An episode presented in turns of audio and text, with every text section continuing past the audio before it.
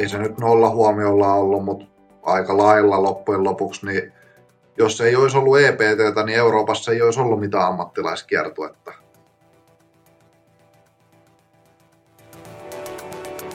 Tervetuloa ykkösringissä haastattelun pariin. Viime kerralla meillä oli Seppo Paju ja tälläkin kertaa meillä on Seppo Paju. Että puhuttiin aika paljon urasta ja mitä on tapahtunut aikaisemmin mukaan luettuna tai pois luettuna tämä kuluva vuosi. Niin jos ette ole kuunnellut vielä sitä, niin käykää kuuntelee ja sitten ottekin valmiita siihen, että mitä tänään tulee tapahtua. Et tänään puhutaan Sepon kanssa, miten tämä vuosi meni, mitä on luvassa tulevaisuudessa niin henkilökohtaisella puolella kuin ehkä sitten Prodikyn puolelta, joten ei tässä katsotaan, meneekö meillä taaskin kaksi tuntia niin kuin viimeksikin. Mutta se on sitten se ajan murhe. Teivo, hei tervetuloa takaisin Seppo. Kiitos, kiitos. Nyt tämä onkin mielenkiintoinen, että kun nyt mä voin kysyä että Toni, milloin sä oot tavannut Seppo, mutta se on vähän jo. Mennään se sitten. Sen, voi, sen vastauksen voitte kuunnella eka, ekasta jaksosta. mutta tähän vuoteen, niin mitkä sulla oli Seppo tavoitteet, kun sä lähdit valmistautua kauteen 22?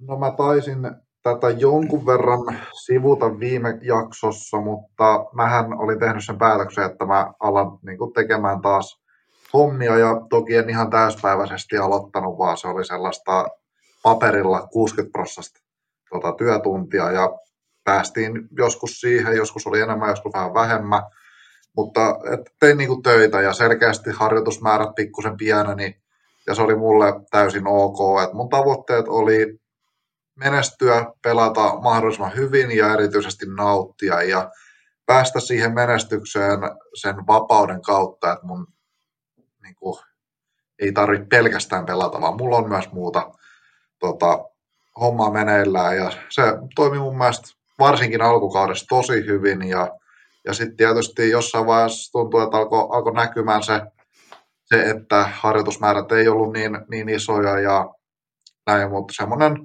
vähän ailahteleva kausi jossain vaiheessa oltiin just tosi hyvin. Reitingi meni sinne tonni 20 paremmalla puolella ja, ja sitten tota, oli myös niitä heikompia hetkiä.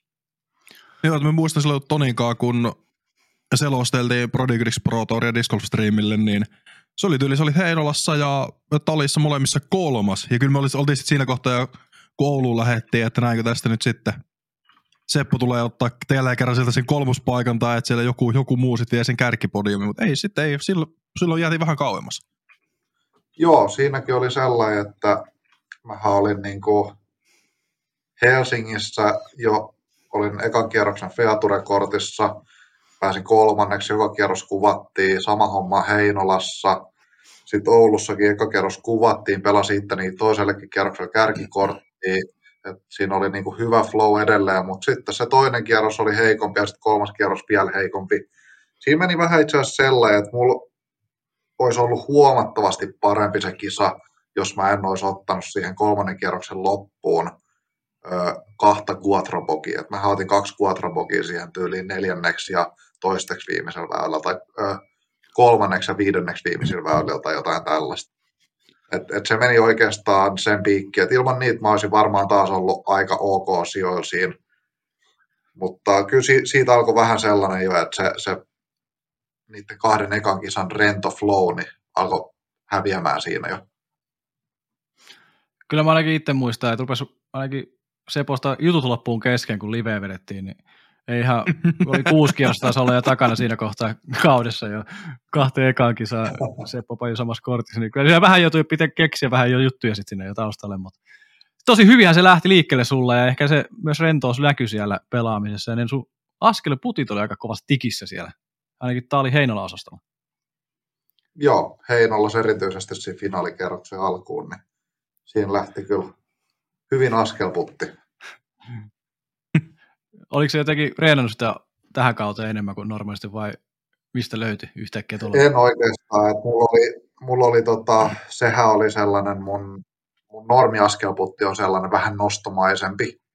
Ja noi siellä Heinolassa ja muutenkin tällä kaudella mulla tuli mukaan semmoinen askel spini enemmänkin, että se on sellainen, se oli mun sellainen tosi safety tapa putata, koska semmoinen semmoinen tota, matalahko nostokin, niin se on aika voimakas loppupeleissä. Siis on tosi paljon ground, niin kuin ground actionia, että se saattaa mennä helposti kymppiinkin. Niin sitten mulla tuli tällä kaudella mukaan sellainen vähän niin kuin nousappi pieneen antsaan, semmoinen tosi safety runi tyyli ja se, se toimi siellä ja se on muutaman kerran tällä kaudella, niin se toimi tosi hyvin.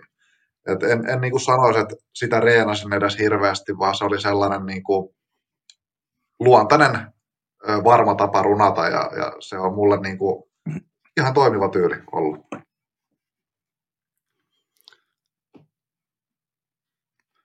No sit siitä Einola Oulun jälkeen Suomesta lähdettiin Ruotsiin ja tosiaan Oulu-aikoina Oululla muistaakseni, tai Oulun jälkeen, laitoinko mä sulle viestiä, että onko sulla jotain loukin tynkää, kun sitä kättä pitelit ja sitten Järvassa menikin vähän heikommin. Ja sitten Vironkaamaalla seuraavalla viikolla, tai pari viikkoa myöhemmin ei mennyt ihan putkeen. Niin miten tämä keskisektori kaudesta sitten kohti tavallaan tätä eläköitymisuutista, niin miten, miten sä kuvailisit tätä kesä-heinäkuun? No tosissaan joo, mä sanoisin, että siellä Oulussa se heikko lopetus siihen kisaan, niin se vähän vei sitä rentoutta pois ja sitä hauskuutta siitä, että yhtäkkiä mä muistan sanoneeni ääneen oikein, että tämä on hauskaa niin kauan kuin tämä on hauskaa. Ja sitten kun se ei ollutkaan niin helppoa, niin sitten se ei olekaan oikeasti niin hauskaa. Ja, ja tota, siitä tulee heti niin kuin tosi vaikeaa ja stressaavaa, vaikka kuin, niin kuin rennosti sä haluaisit pelata, niin se ei vaan mene niin, että, että mäpä pelailen vaan rennosti. Tässä on varsinkaan itsellä, kun on niin, niin kuin orientoitunut siihen kilpailemiseen ja menestymiseen, niin se ei vaan ole itselle ok. Ja siitä tulee helposti niin kuin tosi stressaavaa ja Järva oli sitten niin kuin todella surkea suoritus, että siellä ne, ketkä mun kanssa pelas, niin mä en ole ikinä putannut niin huonosti oikeasti. Se oli aivan järkyttävää. Mä en tiedä, mikä muuhun meni. Ja heittokin oli kateis ja, ja näin. Ja sitten siitä se ehkä lähti se idea niin kuin ekan kerran, että mulla oli alun perin ajatus, että mä pitäisin välivuoden. Ja silloin mä sain niin kuin semmoisen ensimmäisen vahvan signaalin itselleni, että, että tota, fribaaminen on mulle hauskempaa, kun mä, mä niin kuin nautin siitä se, ja se on mulle niin kuin rentoa ja siinä mä huomasin, että nyt mä oon selkeästi menossa taas niin kuin ikään kuin uuteen kuoppaan ja mun pitäisi täältä niin kuin nousta ja mulla oli sellainen fiilis, että mulla ei niin kuin oikein energiaa tähän enää. Et mä oon tehnyt tämän niin monta kertaa, että vaatisi nyt taas niin paljon, että mä en niin kuin jaksa välttämättä nousta tästä enää ja siitä tuli se idea siihen tota, välivuoteen ja ja sitten tota, tosissaan Virossa meni hip, niin vähän paremmin, mutta ei todellakaan hyvin. Ja sitten kuitenkin siinä huomasi tosi konkreettisesti tällä kaudella sen, että miten frisbee golf on niin kuin tosi semmoinen momentum-homma ja että on niin kuin tosi vuoristorata ja sehän on aina ollut itselläkin niin kuin parhaimmillaan kiinni tosi vuoristorata meininki, että hyvänäkin kautena sinne mahtui niin tosi huonoja suorituksia. Vaikka mulla oli alkukausi solidia hyvä, sitten mentiin tosi syvälle, niin sitten mä kuitenkin voitin taas loppukaudesta Turku Open. Et se on tosi mielenkiintoista, miten se toimii. Niin, niin mutta Olikohan... mä olin sitten jotenkin se Turku Open, kun mä olin saanut sen idean sitten välivuodesta, sitten se Turku Open, kun mä todistin, että tässä ei ole kyse siitä, etteikö mä vois pärjätä, niin mä jotenkin sain siitä semmoisen rentouden, että, että tässähän vaiheessa olisi kiva lopettaa, koska se signaali ei olisi se, että mä en enää pärjää. Ja vaikkei sillä periaatteessa pitäisi olla mitään merkitystä, niin ehkä se sitten kuitenkin oli mulle vähän merkitystä, että se signaali ei ole sellainen hätäinen, vaan se on sellainen, että mä teen tämän päätöksen vaan siksi, miltä musta tuntuu, ja niin mä sen tietenkin tein. Mutta se antoi mulle sellaisen, että nyt mä voisin lopettaa huipulla, vaikka mä nyt en parhaimmillani olekaan, mutta mä kuitenkin voitin kisan ja Euroopan Pro Tour vielä kovin pelaajia vastaan, niin se oli, se oli semmoinen lopullinen niitti. Juuri näin, että olikohan sulla alkukauden hyvän menestymisen jälkeen tuli vähän ehkä, oliko sulla pääsee, että vähän pikku painetta itselle, että tähän mä pärjäänkin tässä lajissa taas hyvin, taas tosi hyvin menee, ja sitten keskikausi oli vaikea, sitten pieni väli ja vuosipäätös siinä, ja taas rentoudut sit tilanteesta, että tiedät, että seuraava vuosi voi olla tauko. Si- siinä voi olla jotain siinä voi olla jotain tuollaista, mutta mä en, mä en uskaltaisi välttämättä sanoa, että siinä oli tasan tarkkaa just jotenkin noin se vaan.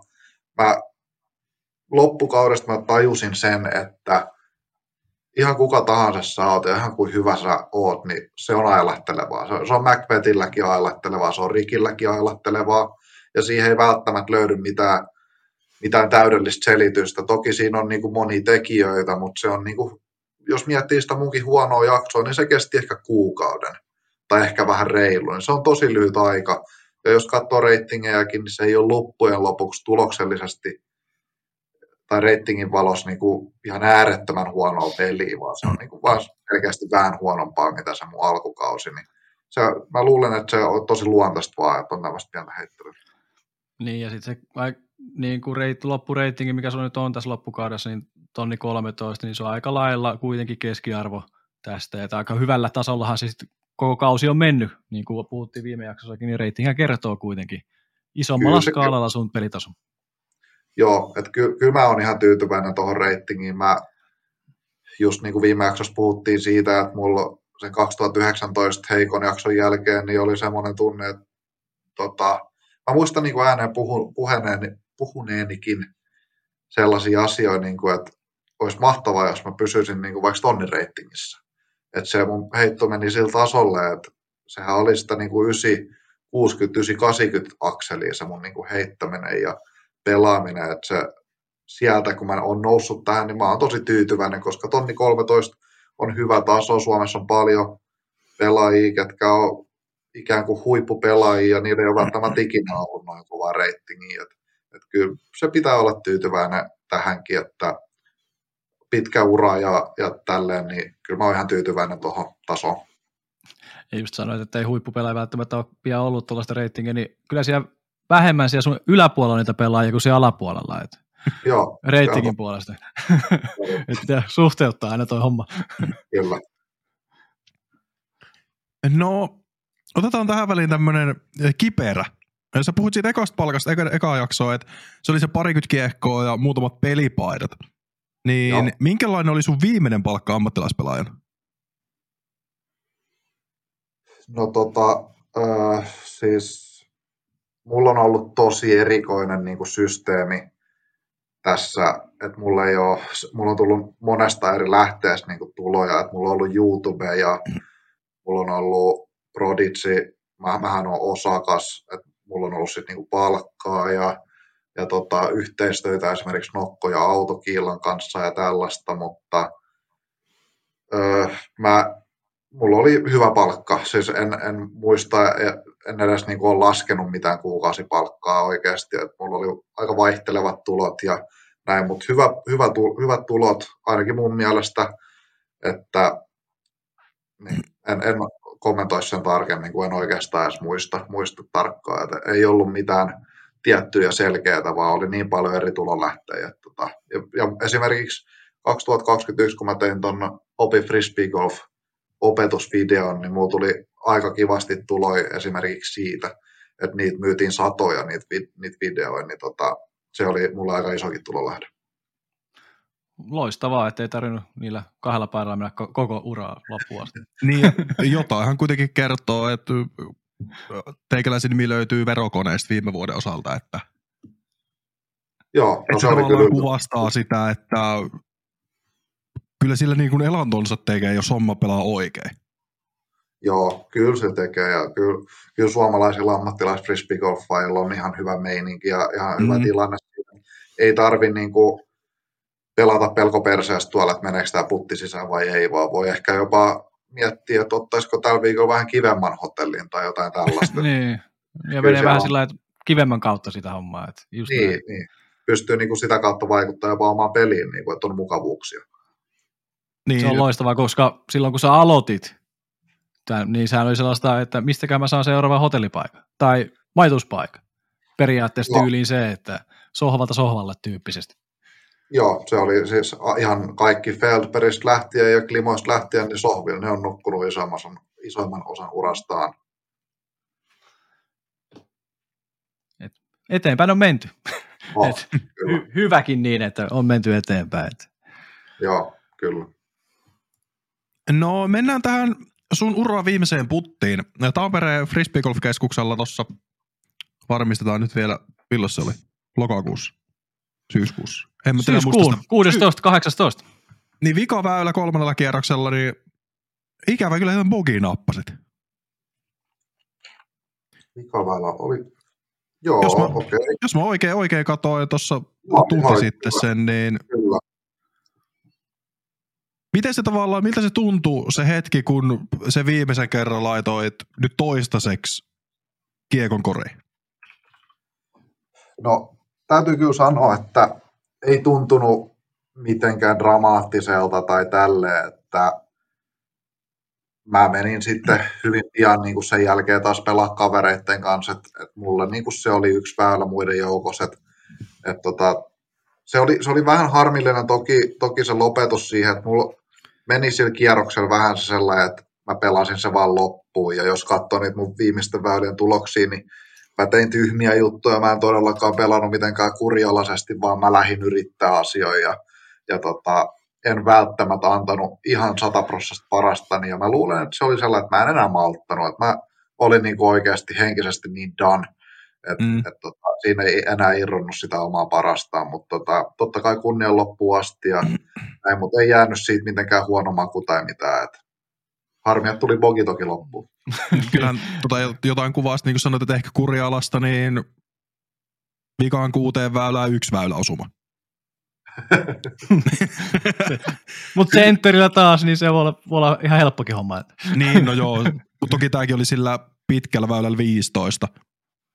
Joo, Et siinä Joo, sitten se- on niin, niin sanotusti tarjottu, että siinäkin, jos, siinä, jos ei pistä väylä osumaan, niin sit sun kaltaisen avauspelaaja, niin se saman tien vaan väkiselkää kohti kotia, et ei niinku lopettaa siihen. Ei vaan. Joo. Mutta sitten siinä tuli vikat kolme väylää, niin bogi, tupla bogi. Mutta ne on taas vaikeat 16, 17, 18. Et 18 jotenkin, jos ei se putti napsu, saa napsu ja sitten lähdetään pyörimään, niin se on äkkiä tupla tai bogiikin jopa. Joo, ja mulla oli siinä sellainen, että mä heitin tota, vikalla väylällä, mä olin oikea niin kuin jossain puissa, ja sitten mun piti sieltä heittää patent pending, ja Mhm. sitten mä olin sen jälkeen jossain pariskympissä, niin siinä mä ajattelin, että no nyt mä en kyllä enää jaksa yrittää, että nyt mä laitan vaan alle ja otan sen pogin tästä näin, sitten mä en niin kuin jaksanut enää sitä hinkkaushommaa rupea siinä tekemään, mä vaan nyt pogia kotiin. Niin, hakee kamakkansa ja hima. Oliko se kertonut siinä kohtaa niin kuin kauhean monelle kilpapelaajalle tai kilpakumppaneille, tota, että sä olet lopettamassa? Että oliko se niin kuin tiedossa ainoastaan vaan läheisille ja sulla se lopettamispäätös? läheisillä jo ja läheisillä kavereilla, että mulla on tosi, tosi läheisiä frisbee golf kavereita tota, muutamia tuossa, niin he ties kyllä. Et, tota, en ollut kovin monelle kertonut, että ehkä semmoinen 10-20 henkilöä ties tuossa vaiheessa. Joo, ettei sitä kauheita spektaakelia tullutkaan. Et, kun ei tullut Ei. tietoa, tietoa, että ei ollut kameroita siellä 13 katsomassa, kun Joo, Seppo puttaa ei, viimeistä puttia. Niin. Se ehkä helpot, on myös helppo siihen, että pystyy lopettamaan tuonne rauhassa ja jää sitten. Joo, ja mä halusin säästää sitä siihen videoon. Mulla oli tosi selkeä ajatus siitä videosta, ja mä halusin tehdä siitä sellaisen ö, mieleenpainuvan ja, ja sellaisen, niin mä halusin toteuttaa sen rauhassa. Se on kyllä hyvä, hyvä lopetusvideo kyllä. Että mekin tarvittiin Timon kanssa sinne päästä ihan äänellisesti. Joo, Joo, Joo. se oli Kiitoksia jotenkin siitä. yllättävää, kun kuulee, Joo. kuulee oma äänensä sille hetkonen. Tämä alkaa mun äänellä, mitä helvettiä täällä tapahtuu. Et jotain tehty oikein tietyssä määrin, mutta se oli jotenkin huikea. kyllä. Joo, se, mäkin yllätyin, kun mä rupesin katsoa, että ai, täällä on oma ääni. Et Joo. Yllätti jopa. Se oli kaikkea muuta kuin odotettua. Mä, mä meinasin, että jotta me saataisiin niin tosi hyvät audiot siihen, että te feikkaisitte selostuksen uusiksi. Mutta sitten oh, ehkä se on vähän liikaa, että mennään näillä. Kyllä se oli hyvä. se oli hyvä, se oli hyvä. No miten sitten? Me niistä montuista puhuttiin viime viikolla aika paljon, niin itse asiassa tätäkin saatettiin ehkä sivuuta, niin mikä on hienoin saavutus, minkä sä oot saavuttanut? Tai mikä on, sitten jos mietitään vielä heittoa tähän lisäksi, niin mikä on yksi yksittäinen paras heitto, minkä sä oot heittänyt? Kyllähän sen täytyy olla se Hole in One siellä Santa Cruzissa, koska se on tilanne, jossa yritettiin yhtä asiaa, ja mulla oli kolme yritystä, ja mä toisella yrityksellä onnistuin nimenomaan siinä asiassa, mitä piti, ja se asia ei todellakaan ollut helppo. Ja sitten se satuttiin vielä kuvaamaan niin hyvin siihen aikaan nähden, ja siinä oli paikan päällä porukkaa, ja siinä oli vielä pieni rahapalkinto, niin, ja kaikki niin kuin se, se aika huomioiden erityisesti, että vuosi oli kuitenkin 2011, niin se on kyllä se oli varmaan sit pakko olla se, se mun paras heitto. No miten sitten, jos mietitään tämmöistä kilpailuheittoa, koska tuo on tämmöinen, totta kai oli kilpailu, mutta tämmöistä PDG-alasta kilpailuheittoa. Toi on todella paha kysymys, mutta ehkä mä, mä oon tohon sanonut muutaman kerran yhden tietyn heiton, ja mä voisin mennä nyt vaikka sillä samalla, ja valitettavasti se ei ole videolla, mutta Shellef-teossa se oli joku, mä en muista minkä nimisiä kisoja siellä oli, se oli ehkä Scandinavian Open tyyli joku 2015 ja olisiko se kasiväylä, semmoinen par vitone, missä heitetään semmoisen lammen yli, niin mun leijappiheitto oli tota, lammen tällä puolella, mikä oli nimenomaan se, mitä yritettiin, mutta se oli vähän niin kuin puun juuressa, että mun piti siitä heittää korille. Korilla oli ehkä joku 150 metriä matkaa tai jotain tällaista, ja mun piti niin kuin heittää haara fore, ja mä lähdin heittää semmoisella tosi kuluneella D3 haara fore, ja siinä oli tasan yksi reitti, miten sä pystyt siinä onnistuu, että sä pääset korille, ja mähän on oikeasti aika, mulla on aika kovatkin tehot foressa, ja parhaimmillaan niin on aika hyväkin foretta, ja silloin vielä lähti fore erityyppisesti, mitä tällä hetkellä, niin mä heitin sen 150 metrisen haaraforen niin johonkin metriin. Niin, siitä mä oon, niin kuin, siinä hetkessäkin mä olin sellainen, että mä en ollut uskoa sitä. Että, että harvoin tulee sellaisia, että yllättää itsensä niin täydellisesti, koska se oli just sellainen, että siinä ei ollut mitään muuta vaihtoehtoa kuin heittää niin kuin just se heitto, mitä mä heitin, että siinä pääsee korille. Ja se oli haaralta ja 150 metriä alamäkeä ihan lopussa pikkusen, mutta tehoiltaan varmaan 140 metrinen fore haaralta. Palaaksa tuohon heittoon, kun sä tie, niin kuin haet jotain hyvää fiilistä frisbee golf, niin hae, palaaksa siihen ja mietit, että ei että, kun on hieno no, heitto. No tota, ehkä mä en palaa siihen, mutta se on sellainen, että mä muistan sen tosi hyvin ja se on sinällään jo hyvä suoritus tai niin kuin hyvä merkki siitä, että se heitto on ollut onnistunut, koska mä en pelannut mitenkään ihmeellisen hyvää kisaa, niin, niin tota, se on hauskaa, että se on jäänyt mieleen, mutta mä heitän onneksi sen verran paljon hyviä heittoja, mun ei tarvi palata, palata tota, tuollaiseen. Että kyllä mä onnistunut joka kierros onneksi aika hyvin. Tuo on ehkä positiivinenkin se, että sä oikein tiedät, mikä heitto se on, että niitä on useampia, että ei ole sitä yhtä ainoata hyvää heittoa tullut. Joo, ei kyllä, ei kyllä pysty oikein sanoa. Toi on sellainen, niin kuin, tota, varsinkin se vielä, että se oli Forelta, se ei kuitenkaan ollut se mun vahvempi puoli. Ni, niin tota, se oli ihan mieletön heitto, mutta tosi vaikea kyllä sanoa tuohon noin mitään, että mikä olisi, mikä olisi sitten esimerkiksi tosi merkityksellinen heitto, että tuollahan heitolla ei ollut tuon kisan tai muun uran kannalta periaatteessa mitään merkitystä. No Mutta miten hyvä. sitten, mä kaivoin tässä samalla, tuli mieleen saman tien, tämä ei ollut se odotettu vastaus, mutta totta kai kun se ei ole videolla, niin sen takia mä voisi odottaa tuollaista. Mutta vuonna 2018 Delawareissa sä heitit se väylä 17 Iron Hillissä, 860 jalkainen par vitonen. Joo. Se kakkosheitto, mikä siinä väylällä oli, se, oli, se on niin kuin Esimerkiksi Ultiworld valitsi sen vuoden 2018 ilmaheitoksi. Kyllä. Niin vuoden paras heitto. Että jokainen voi käydä tsekkaa se YouTubesta, että siitä löytyy kyllä Jometsilta coveragea ja se on niin kuin ilmeisesti sen vuoden, tai niin kuin varmaan vieläkin niin kuin yhden, käden, yhden käden sormiin menee ne iikilet, jotka sille väylälle on otettu pitkään korin paikkaan, niin miten korkealle toi menee sun listas? No, no sitä kautta, että se oli nimenomaan Jomesilla ja Ultiworld valitsi se vuoden heitoksi ja mä olin siinä kisassa hyvillä sijoilla ja näin, niin kyllähän se sijoittuu niin kuin korkealle totta kai, mutta ehkä sellaiset ihmiset, ketkä mut tuntee ja kenen kanssa mä pelaan paljon vaikka harjoituskierroksia, niin se ei ollut oikeasti niin uskomaton. että mulle se oli sellainen, en mä nyt sano, että perusheitto, mutta ei se ollut mun mielestä ihan niin ihmeellinen, mitä porukka antoi ymmärtää. Ehkä se on sen takia, että mun vahvuus vaan on tuommoinen heitto, että kun mä heitin sen avauksen niin pitkään, mä en heittänyt sitä distance driverin sitä avausta, vaan mä heitin sen VRVllä.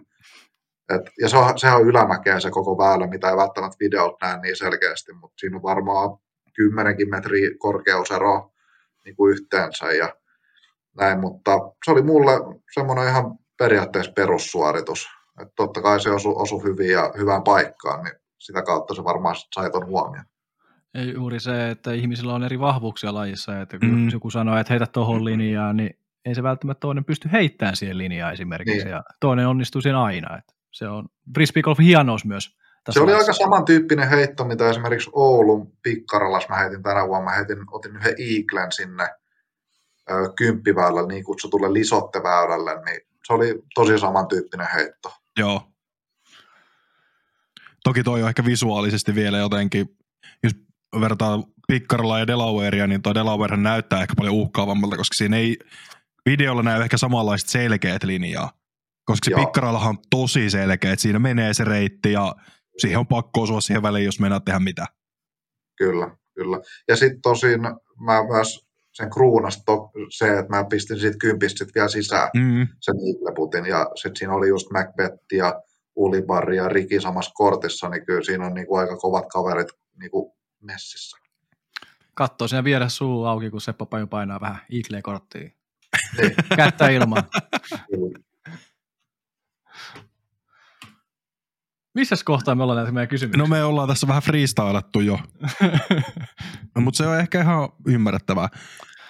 No, minkälaista on ollut olla tämmöinen niin sanottu suunnannäyttäjä tai edelläkävijä suomalaiselle frisbeegolfskenelle? Koska su, sä oot kuitenkin se ensimmäinen, joka on tourannut oikeasti isosti ammatikseen, vaikka ikä on suhteellisen vähän ja oot tehnyt tosi monia asioita, mitkä olisi varmasti ilman sun uraa jäänyt tekemättä moneltakin.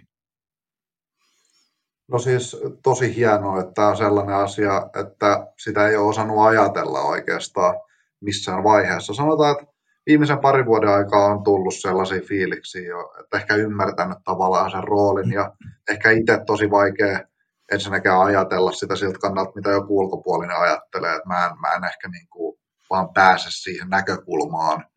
Mutta on se varmaan totta, että on ollut aika isossakin roolissa ja suunnannäyttäjä tietysti et, et tota, ensimmäinen tosiaan, kuka sinne on mennyt ja tehnyt asiat ekana ja näin, niin tosi kiva, että on niin kuin periaatteessa päässyt tähän, tähän paikkaan, että et tota, jonkun verran tuurikauppaa ja aloittanut lajin siinä kohtaa ja sitten on ollut riittävän hyvä, että on pystynyt sen tekemään ja ollut kaikki tukia tällaiset, niin ö, tosi, tosi kivaltahan se tuntuu.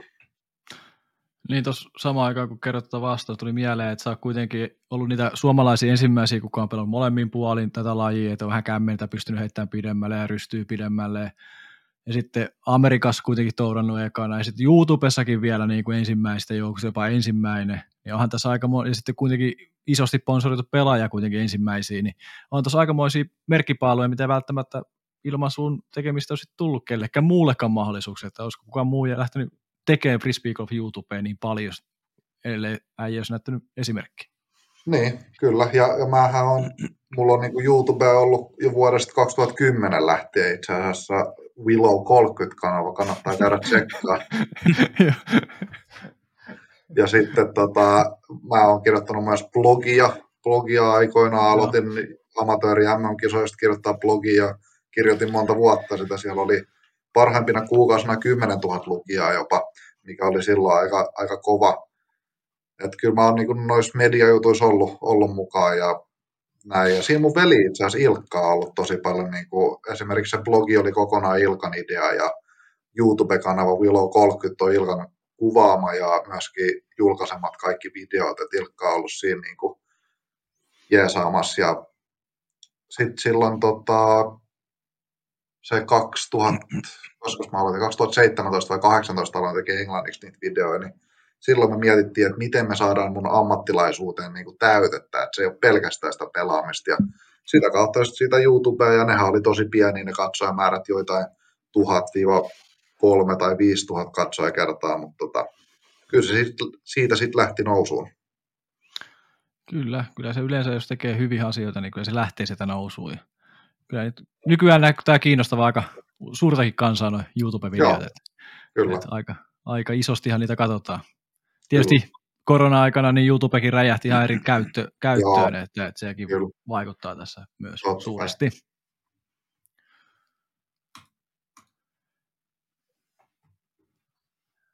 Totta, mennäänkö tähän seuraavaan kyssäriin, niin tälleen niin kuin ura nyt on päättynyt, sä istut siinä kiikkustuolissa edelleen siinä hyvässä asennossa, niin mikä on sun ehkä niitä käännekohtia ollut uralla, jos tälleen voisi kysyä, että hyviä tai huonoja, että lyödään nyt tiiviiseen pakettiin ne tähän seuraavaksi.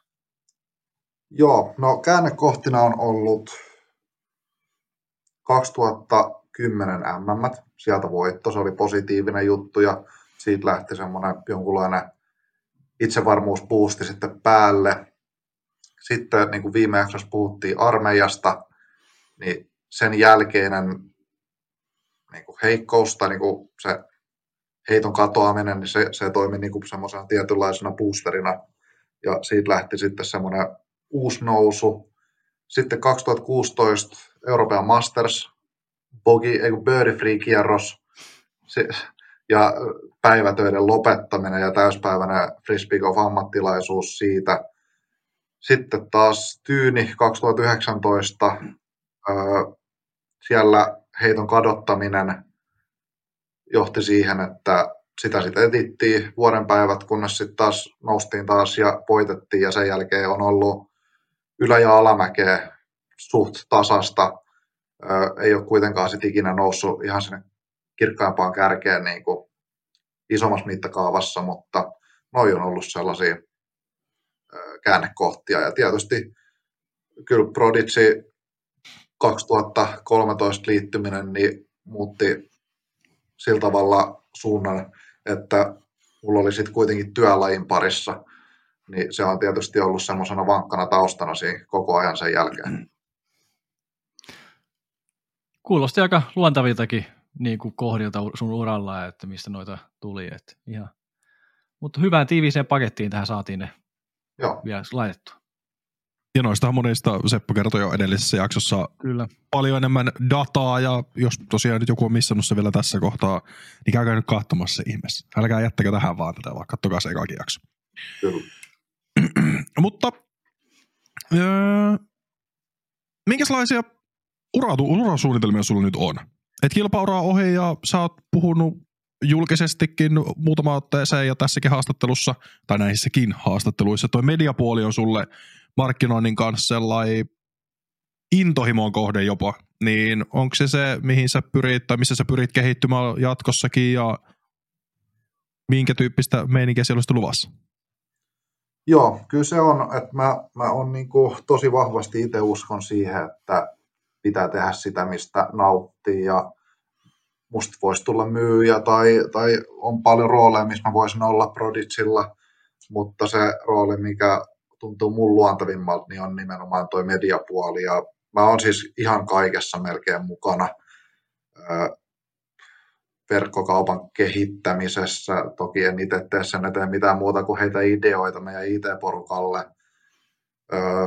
Mä autan tiimiä, mä suunnittelen ratoja, jos, jos niikseen tulee. Esimerkiksi EM, EM-rata on siinä projektissa mukana ja tietysti tulevaisuudessa paljon muissakin rataprojekteissa, kiekon kehityksessä, laadun kehityksessä, yleisesti tuotekehittelyssä. Et mä oon melkein voisin sanoa, että kaikessa joissain määrin mukana, mutta se, missä erityisesti mulla on osaamista, niin on, on markkinointi ja vielä tarkemmin sitten video, videopuoli. Ja siinä koitan kehittyä koko ajan ja, ja tota, siihen löytyy semmoista intohimoa. Ja ideoita varmasti on tullut tässä vuosien varrella, että välttämättä aikakaan ei ole antanut tehdä jotain juttuja, mitä sulla on päässä. Ja... Joo, joo, kyllä. Nyt, nyt on varmasti niin kuin aikaa opetella, opetella vähän tota editoimista. Ohjelman on vaihtanut esimerkiksi nyt, että mä oon aina editoinut iMovilla, niin, niin tota, nyt on aikaa vähän opetella eri, eri tota, ohjelmaa siihen ja käyttää kameraa vähän monipuolisemmin ja, ja tota, erilaisia valotuksia, mikrofoneja, ihan, ihan niin kuin kaikilla tasoilla mua kiinnostaa luoda niin kuin hienon näköistä materiaalia ja mun ja Prodigyn näköistä materiaalia. No onko sulla jotain työstössä jo? Jotain sellaista, mistä sä voisit tarjota meille tähän kohtaan pieni sneak peek, että mitä, että onko se enemmän, tuleeko niinku omalle kanavalle jotain erityyppistä materiaalia, jatkuuko esimerkiksi tämä rata-videoprojekti, mikä sulla oli jossain kohtaa käynnissä, vai tuleeko jotain aivan uutta? Vai meneekö se pääasiassa no. matsku Prodigylle? Mun kanavalle tulee varmastikin videoita, mutta niihin ei välttämättä tule nyt ainakaan ensi vuoden aikaa mitään niin kuin säännöllistä. Että ei ole mitään viikoittaista, mutta varmasti teen sinne jonkun verran videoita. Ja Prodigy aikoo niin kuin alkaa tekemään sellaista viikoittaista videosarjaa, ja mä oon siinä mukana, ja ne on, niin kuin, ne on vlogihenkisiä, mutta se ei ole pelkästään vlogia musta, vaan siinä on Prodigyn porukkaa kattavamminkin mukana, ja niitä tehdään kilpailuista tai uuden tuotteen kehittelystä tai tälleen, vähän semmoista insightia niin kuin siihen Prodigy meininkiin, ja, ja niitä tulee Jenkeistä ja sitten Euroopasta erikseen, ja sitten tietysti vähän niin kuin miksinä myös, että et tota, riippuen ajankohdasta, niin tota, jos on vaikka Euroopan Open, niin silloin todennäköisesti tähän video Euroopasta, ja jos on vaikka USDGC, niin sitten se on niin kuin jenkkeihin sopiva video. että tota, molemmista tulee ja tuun ole siinä mukana, ja esimerkiksi tuohon EM-kisoihin liittyen, niin tota, siitä tulee semmoinen omanlaisensa videosarja. Kuulostaa hyvältä, kun ne on aika mystisiä aina noin, kuitenkin noin kaikki, mitä tuo tapahtuu taustalla. Että se on, pinta vaan näkyy, mutta siellä tapahtuu aika paljon asioita tuo taustalla. Että on mediaa ja just sitten teidänkin porukkaa tosi paljon liikenteessä tuo kisoissa, kun pyörii, varsinkin mm. Suomen kisoissa. Niin. Kyllä. Mutta se on kiva, että tulee vähän sitä taustaakin myös teidänkin firmoista vähän esille, että mitä siellä kaikkea tapahtuu. Joo, ja kun miettii millaista porukkaa meillä on, niin kuin Kevin Jones, Luke Humphreys, Väinö. Meillä tulee, by the way, kourallinen uusia pelaajia Suomesta ja Euroopasta. Tässä julkaistaan tammikuun aikana ja, ja tota, siellä on Gannon Burr, Alden Harrisi, Isaac Robinsoni, niin kuin maailman kärkipelaajia. Niin halutaan tuoda niitä niin kuin enemmän esille. Juuri näin, ja sitten täällä on aivan loistavia työntekijöitä vielä firmassa itsessään, että mä täällä Suomen päässä, mitä on tutustunut kavereihin, niin siellä on ihan uskomattomia persoonia. Loistavaa ja terveiset sinne taustalle.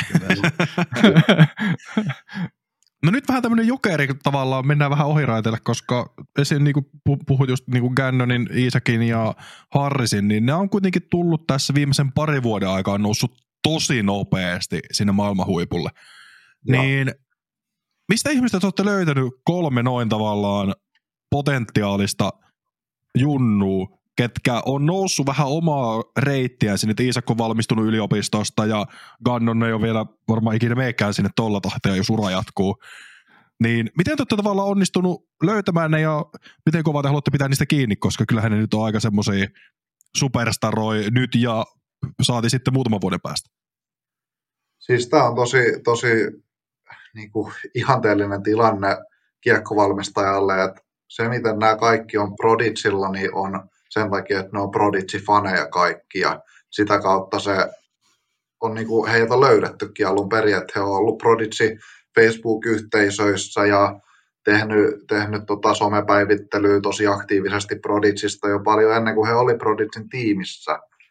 Ja, ja näin, että he on niin kuin sieltä, se on niin kuin lähtenyt ja sitten totta kai kun heitä näkyy niin kuin meidän kanavissa, niin totta kai kiinnitetään huomioon nuoriin pelaajiin niin tota, sitten ne on päässyt ekaksi, ollut esimerkiksi Gannon Burr on ollut Will Susterikin tämmöinen protege-pelaaja, eli tämmöinen kasvattipelaaja, ja sitä kautta päässyt sitten, ö, muistaakseni siellä oli jonkunlainen talent team tai joku tällainen, ja sitten noussut pikkuhiljaa, että kulkenut periaatteessa niin kuin polun just niin, miten ihanteellisesti se tapahtuisikin, ja totta kai me, meillä on niin kuin kaikki intressi pitää näistä pelaajista kiinni, ja ja tota, mahtavaa, että hän jatkaa edelleen Prodigilla.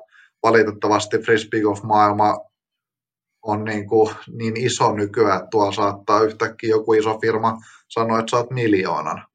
Niin se ei ole, sit, sit se ei olekaan niin helppoa enää, mutta mut tota, tällä hetkellä heillä maksetaan tosi, tosi kivaa korvausta ja he on tosi tyytyväisiä siihen ja jatkaa Prodigilla vielä, osa heistä jatkaa pitkäänkin näillä näkymiä. Tulevaisuudesta on mahdoton sanoa, just tästä syystä, mitä mä äsken mainitsin, että business on bisnestä ja vaikka kuinka paljon sä tykkäisit jostain brändistä, niin sitten kun sä saat 1-2 miljoonaa eteen, niin siinä niin kuin heitetään sitten oikeastaan ihan mitä vaan siinä, siinä voi olla, muuttuu mielipide kyllä hyvin äkkiä. Että niin. sama kuin ollaan puhuttu niitä frisbee-golfia aikamoissa murroksen niin kuin kilpailupalkintojen osalta ja sponsorisopimuksien osalta ja muutenkin laina, niin la, lainee, lainee ja palkintopakettikin tuossa kasvaa, niin just ollaan puhuttu monesti, että ne, ehkä ne säännötkin rupeaa tarkentumaan siellä pikkuhiljaa, kun siellä miljoonaa rupeaa olemaan potissa. Että mitäs mieltä Paju on tästä? Että rupeako siellä jalkavirheitä katteleen porukka? No joo, toi on itse asiassa hyvä pointti. Varmasti, varmasti rupeaa enemmän. Ja yksi juttu, minkä mä halusin mainita tähän näin, niin semmoinen kommentti, mitä tosi monesti näkee, no itse nyt varsinkin kun on Prodigin miehiä ja seuraan Prodigin kanavia paljon, niin siellä saatetaan kommentoida, että Prodigy ei ollut valmiit maksamaan Ulibarille tai jollekin Jeremy Collingille tai kenellä tahansa, kuka on vaihtanut tiimiä, että et he ei niinku arvosta pelaajia, kun ei maksa niin kysymys ei ole välttämättä siitä, etteikö arvostaisi, vaan kysymys voi olla ihan puhtaasti siitä, että yrityksellä ei ole varaa. Mm. Ja varsinkin silloin, kun Prodigykaan ei ole ollut vielä niin iso firma, niin se on niin kuin kyse, kyse ei ole niin kuin siitä, etteikö arvostettaisi. Ja sen mä haluaisin, niin kuin, että ihmiset ymmärtää, että, että tota, ei täällä niin kuin vaan niin kuin yritykset pysty sellaisia asioihin, mihin niillä ei ole varaa. Ihan niin kuin että jos joku ei pysty ostamaan ilmalämpöpumppuun, niin et sä oikein osta sitä, jos sulla ei ole massia. Että mm. sille ei niin voi mitään. Et, et tota, tämmöistä maailmaa on ja halusin vaan tuoda ihmisille sen ymmärryksen siihen, että ei, ei asiat ole niin mustavalkoisia, mitä tota, siellä Facebook-kommenttikentissä kirjoitellaan. Juuri ne pitää vielä nostaa ainakin itse, itse tämä vielä yksi myös, että Prodigi ei välttämättä ole niin välttämättä isossa asemassa Amerikan päässä kuin ehkä Suomessa, että mm onko tämä niin kuin pitää paikkaansa, että siellä kuitenkin Joo, pitää. Amerikan... Ollaan, niin. kyllä, että et Power Grip, joka on Euroopan isoin kiekkomyyjä, niin mehän ollaan oltu siellä yli vuoden jo niin kuin isoin, isoin tota brändi ja aika isostikin vielä isoin, niin kyllä se kertoo meidän niin kuin, kasvusta täällä Euroopassa ja Jenkeissäkin kasvu on tullut, mutta et ihan niissä samoissa ei olla. Toki se on siellä huomattavasti vaikeampaa, siellä on paljon kovempi kilpailu ja näin, mutta kasvettu toki ollaan sielläkin. Ja siellä on kaksi isoa vanhaa tekijää, Innova ja Discrafti, että siellä on aika, aika vankka kokemus, tai niin kuin jalansia niillä kahdella firmallakin myös, että siinä on Prodikin hyvin päässyt myös väliin. Että. Oh. Ja sitten siellä vielä MVV vielä ja kaikki niin, muukin kaikki firmat. Muu, niin. Niin. Kauhean kilpailua siellä tilasta. Oh. Mutta toki siinä auttaa se, että Gannon voitti USDGC, Isaac Robinson tekee nousu, Alden Harris kirjoitti just jatkosopparin ensi kaudelle. Niin kyllä siinä on semmoisia pelaajia, kestä haluaa haluu varmasti pitää kiinni. Toki Katrina Allenin menetys DG alle viime kaudelle tai tälle kaudelle, niin se nyt ehkä siihen FPO tai niin kuin naista panostukseen tekee semmoisen pienen loven. Mm. Koska kyllähän nekin myy kiekkoja, ei ehkä sama, samalla tavalla kuin vaikka joku Gannon Burr, mutta kyllä nekin myy. Niin kyllä. totta kai se, se pitää ottaa huomioon, että jos miettii joku Innova, niin siellä on joku 40 pelaajaa rosterissa. Jep. Niin sehän nyt, ja totta kai niillä on ihan eri tavalla niin kuin markkina, ne on tehnyt bisnestä mistä 90-80-luvulta saakka. Te olette tehnyt just, just tuosta 2010. Kyllä. Joo, Mut, ja, ja sitten mä oon, on myös viikoittain palaveraan tuonne Jenkkien päähän ja Lasse vielä useammin, niin, niin tota, kyllä meillä on Prodigilla on todella hyvät suunnitelmat tulevaisuutta ajatellen ihan kaikilla saroilla, että kyllä tässä niin kuin, hommat kasvaa koko ajan. No, mennään, no itse asiassa tuohon itse asiassa hyvä pureutua, niin missä kohtaa, tai miten Prodig Europe sai alkunsa? Koska mä veikkaan, että se on monelle meidän kuuntelijoista vähän sellainen hämärämpeä tuossa, että millä tavalla se on niin kuin silloin 2000 12, 13, 11 paikkeilla saanut alkunsa? Joo, no siis Prodigy, me te, taidettiin tehdä Prodigyn kanssa sopimus 2013 tyyliin marraskuussa.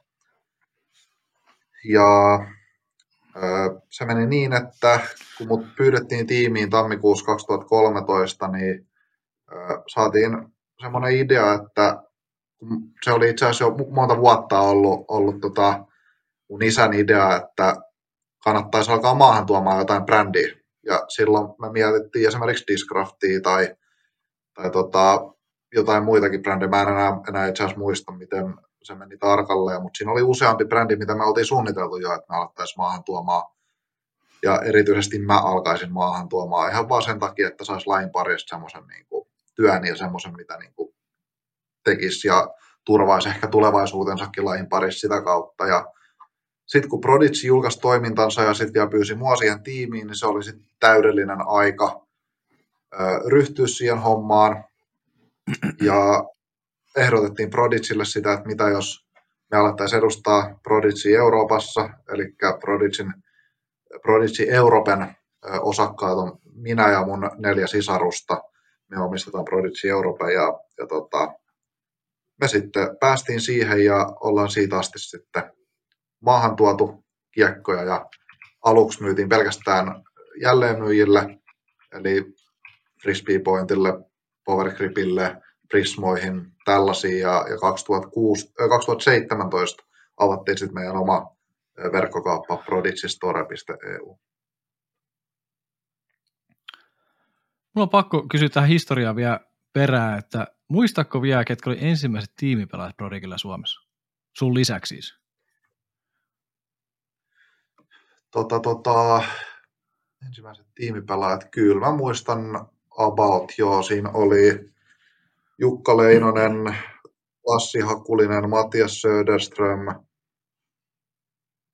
äh, olisiko sitten Teemu Nissinenkin ollut siinä heti ekassetissa, Niina Turtiainen, äh, Mä en muista enää, että oliko Väinökin siinä heti ekassetissa vai oliko se sitten joku meidän juniorijuttu, mikä alkoi. Mutta noin nyt ainakin. Kyllä tuossa kovia pelaajia siihen aikaan oli kyllä kaikki. Joo, kyllä. Aika hyvin itsekin, kun sanoit nämä nimiä, niin joo, kyllä. Kyllä ne osuu aika hyvin siihen. Joo. Sinne silloin saitte. Hyvällä tiimillä lähditte silloinkin liikenteeseen. Myös Suomessa. Joo, todella, todella. No sitä se homma kuitenkin eskaloitui silleen suhteellisen nopeasti ja te päädyitte sitten perheen kanssa ostaa osuuden tästä emoyhtiöstä, eli Prodigy-diskistä, niin miten tavallaan tämä diili sitten meni, että ehdotitteko te sitä vai oliko he sitten sieltä silleen, että hei, että pitäisikö meidän nyt tehdä tämmöinen juttu, että te ostatte meistä osaa, se nyt kuulostaa vähän tyhmältä, että ne olisi sitä ehdottanut, mutta voihan se niinkin olla käynyt, kääntynyt.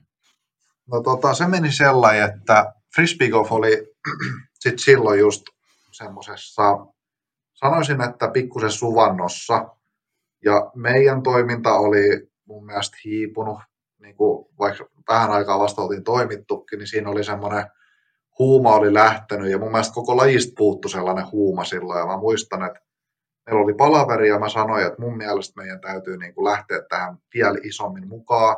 Tai sitten meidän ei kannata olla tässä ollenkaan, että tästä ei, että se oli niin kuin suurin piirtein just just niin kuin kannattavaa, että meillä ei jäänyt mitään käteen tyyliin, mutta me ei myöskään oltu niin kuin tappiolla, jos mä muistan, että karkeasti näin ja se ei ollut mun mielestä tyydyttävä tilanne ja mä ehdotin sitä, että jotain niin kuin pitäisi tehdä ja mä en ole missään nimessä mikään tota, asiantuntija tämmöiseen niin kuin oikeaan bisnekseen liittyen, että mun, mun veli Ilkka sitten taas on, on tota, kouluttautunut hyvin ja tietää näistä asioista ja sitten sit ajateltiin, että no pitäisikö meidän ryhtyä osakkaiksi sitten emoyhtiöön ja tätä kautta pystyttäisiin vaikuttaa asioihin pikkusen vahvemmin ja kehittämään Prodigin toimintaa ja meidän toimintaa täällä Euroopassa. Ja se oli siinä niin kuin se idea, että oli semmoinen suvantuvaihe vähän sellainen, että oltiin vähän siinä, niin kuin, että mitä tämä nyt on, että ollaanko me nyt täysin tässä mukaan vai onko tämä nyt vain tällaista, että koitetaan vähän kasvaa ja, ja tota, sitten me päädyttiin siihen, että kyllä me lähdetään tähän niin kuin vaan nyt kovemmalla vaihteella mieluummin kuin että jarruteltaisiin yhtään tänne enempää.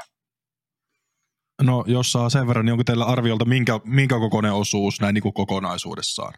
Et joku semmoinen, ei tietenkään tarkkoja prosentteja et voi kertoa, mutta joku sellainen Joo. hähmänen.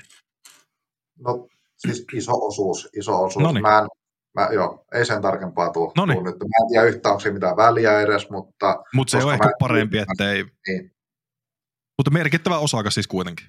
Kyllä, kyllä. No niin. Tässä, tähän liittyen vielä, niin kannattiko se sijoitus silloin? Lähteen mukaan? Kannatti. Kyllä mä sanoisin, että toi oli sellainen käännekohta meille, että kyllä meillä lähti tuossa niinku ihan uusi nousu ja Prodigy. Just, just mietittiin sitä, että, että kyllähän se on, on niin aina, että aina on kohtia, mihin ei voi olla tyytyväinen ja vähän aikaa sitten meillä oli taas sellainen hetki, että me ei oltu johonkin juttuun tyytyväisesti. Me ruvettiin miettimään sitä, että mitä kaikkea on tapahtunut se, siinä ajassa, kun me ollaan ryhdytty osakkaiksi ja mihin niin kuin nyt ollaan tultu, niin se on ihan järjetöntä, mitä niin kuin on tapahtunut mm. tässä välissä. Ja pitää vaan olla niin kuin maltillinen ja ymmärtää, että kaikki ei tapahdu tuosta noin vaan. Ja, siellä on Prodigilla on niin hieno henkilökunta tällä hetkellä Jenkkien päässä, me ollaan niin tyytyväisiä siihen, että tota, kyllä se on ollut kannattavaa ja, ja on tapahtunut niin paljon ja hyviä asioita ja ne mitä asiat tulee tapahtumaan vielä tässä tulevaisuudessa, niin on itse ainakin tosi haipeis niistä. Niin kyllähän jos katsoo suoraan vaikka Finderista liikevaihtoa viime vuodelta, niin 2,6 miljoonaa yli 400 000 doll- euron voitolla pelkästään Prodigy Euroopan osalta, ja se on kasvanut niin kuin moninkertaiseksi vuodesta 2020. Totta kai korona on tässä iso tekijä, mutta kyllähän toikin jo kuvastaa sitä, että hyviä, hyviä asioita on tapahtunut, ja en uskalla kuvitella, miltä se tämän vuoden osalta tuo liikevaihto näyttää, mutta en ainakaan usko, että se laskee mihinkään. Ei. Kyllähän se niin kuin vähintään taloudellisesti on ollut järkevä päätös. On, kyllä.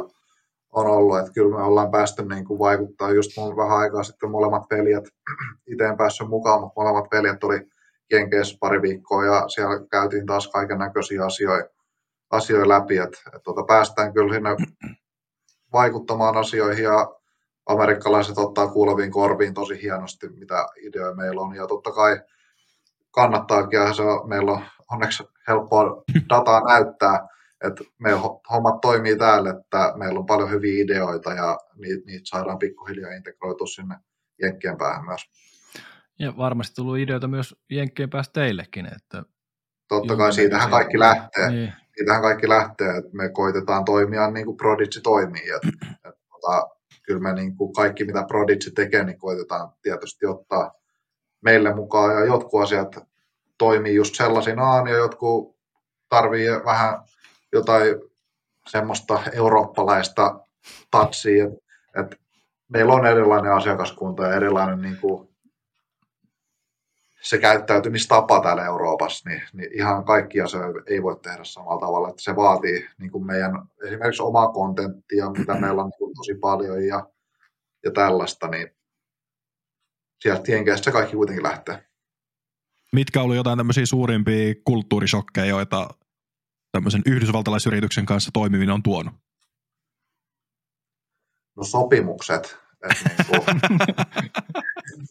että esimerkiksi meidän, tota, no nämä nyt ei kyllä varmasti ole mitään salaisuuksia, ne on vaan papereja, mutta siis pelaajasopimukset on niin kuin oma, omakin kokemus, kun on Prodigin kanssa sainannut ihan ensimmäisiäkin kertoja, niin ne sopimukset on niin järjettömiä. Mä just vähän aikaa sitten luin, luin yhtä sopparia ja pitää niin kuin keskittyä niin, kuin niin täydellisesti siihen yhteen lauseeseen ja käyttää Google-kääntäjää. Mä en välttämättä silti ymmärrä, mitä se lause tarkoittaa se on niin vaikeasti muotoiltu, että sitä ei, niin kuin, mä en niin kuin ymmärrä, että mitä se tarkoittaa.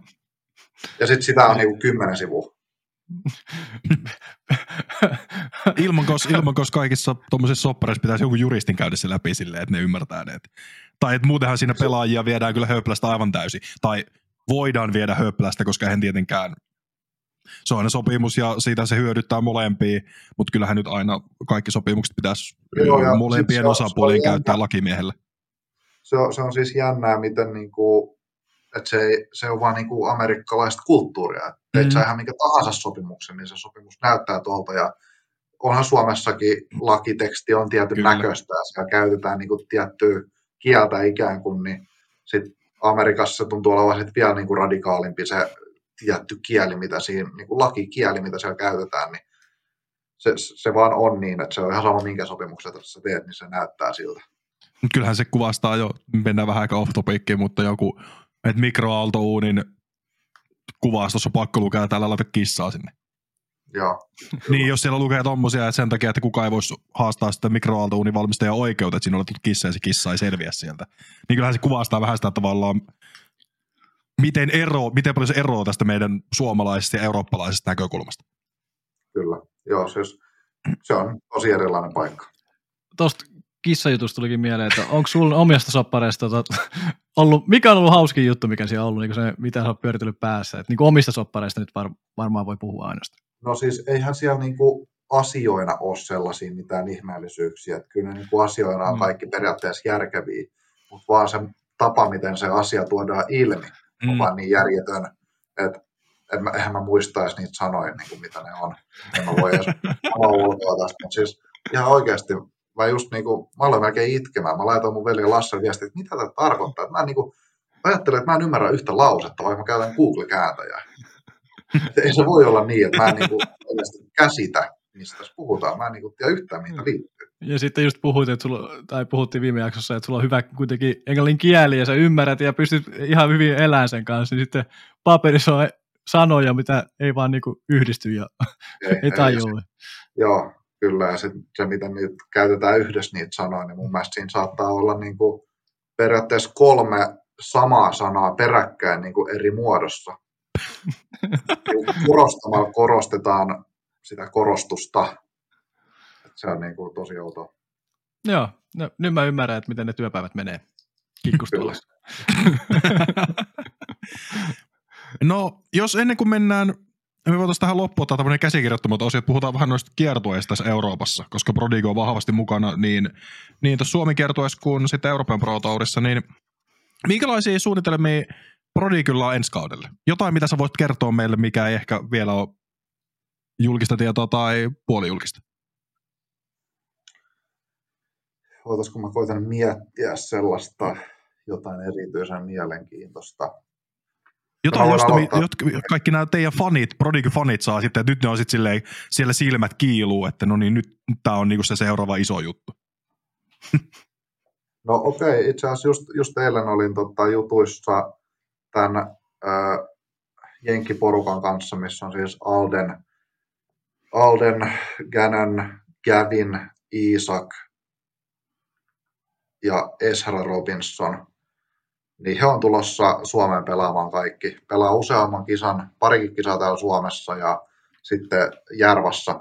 Et, et se on, se on semmoinen, mistä mä itse haipeen, että saadaan niinku tonne EPTlle niin jenkkejä parinkin kisaan ja, ja tota, sanotaan, että se ei ole ihan sataprosenttisen varmaan vielä, koska lentolippuja ei ole vielä, mutta näyttää tosi hyvältä ja, ja tota, ylipäätään siis, siis jos katsoo, että millainen EPT oli tällä kaudella ja PDPT, että miten se nousu on niin kuin tullut, että mihin niin kuin oikeasti Suomen Pro Tour on kehittynyt ja miten EPTn eka kausi oli, niin onhan se o, niin kuin huikeata, millaisia ne kisat on.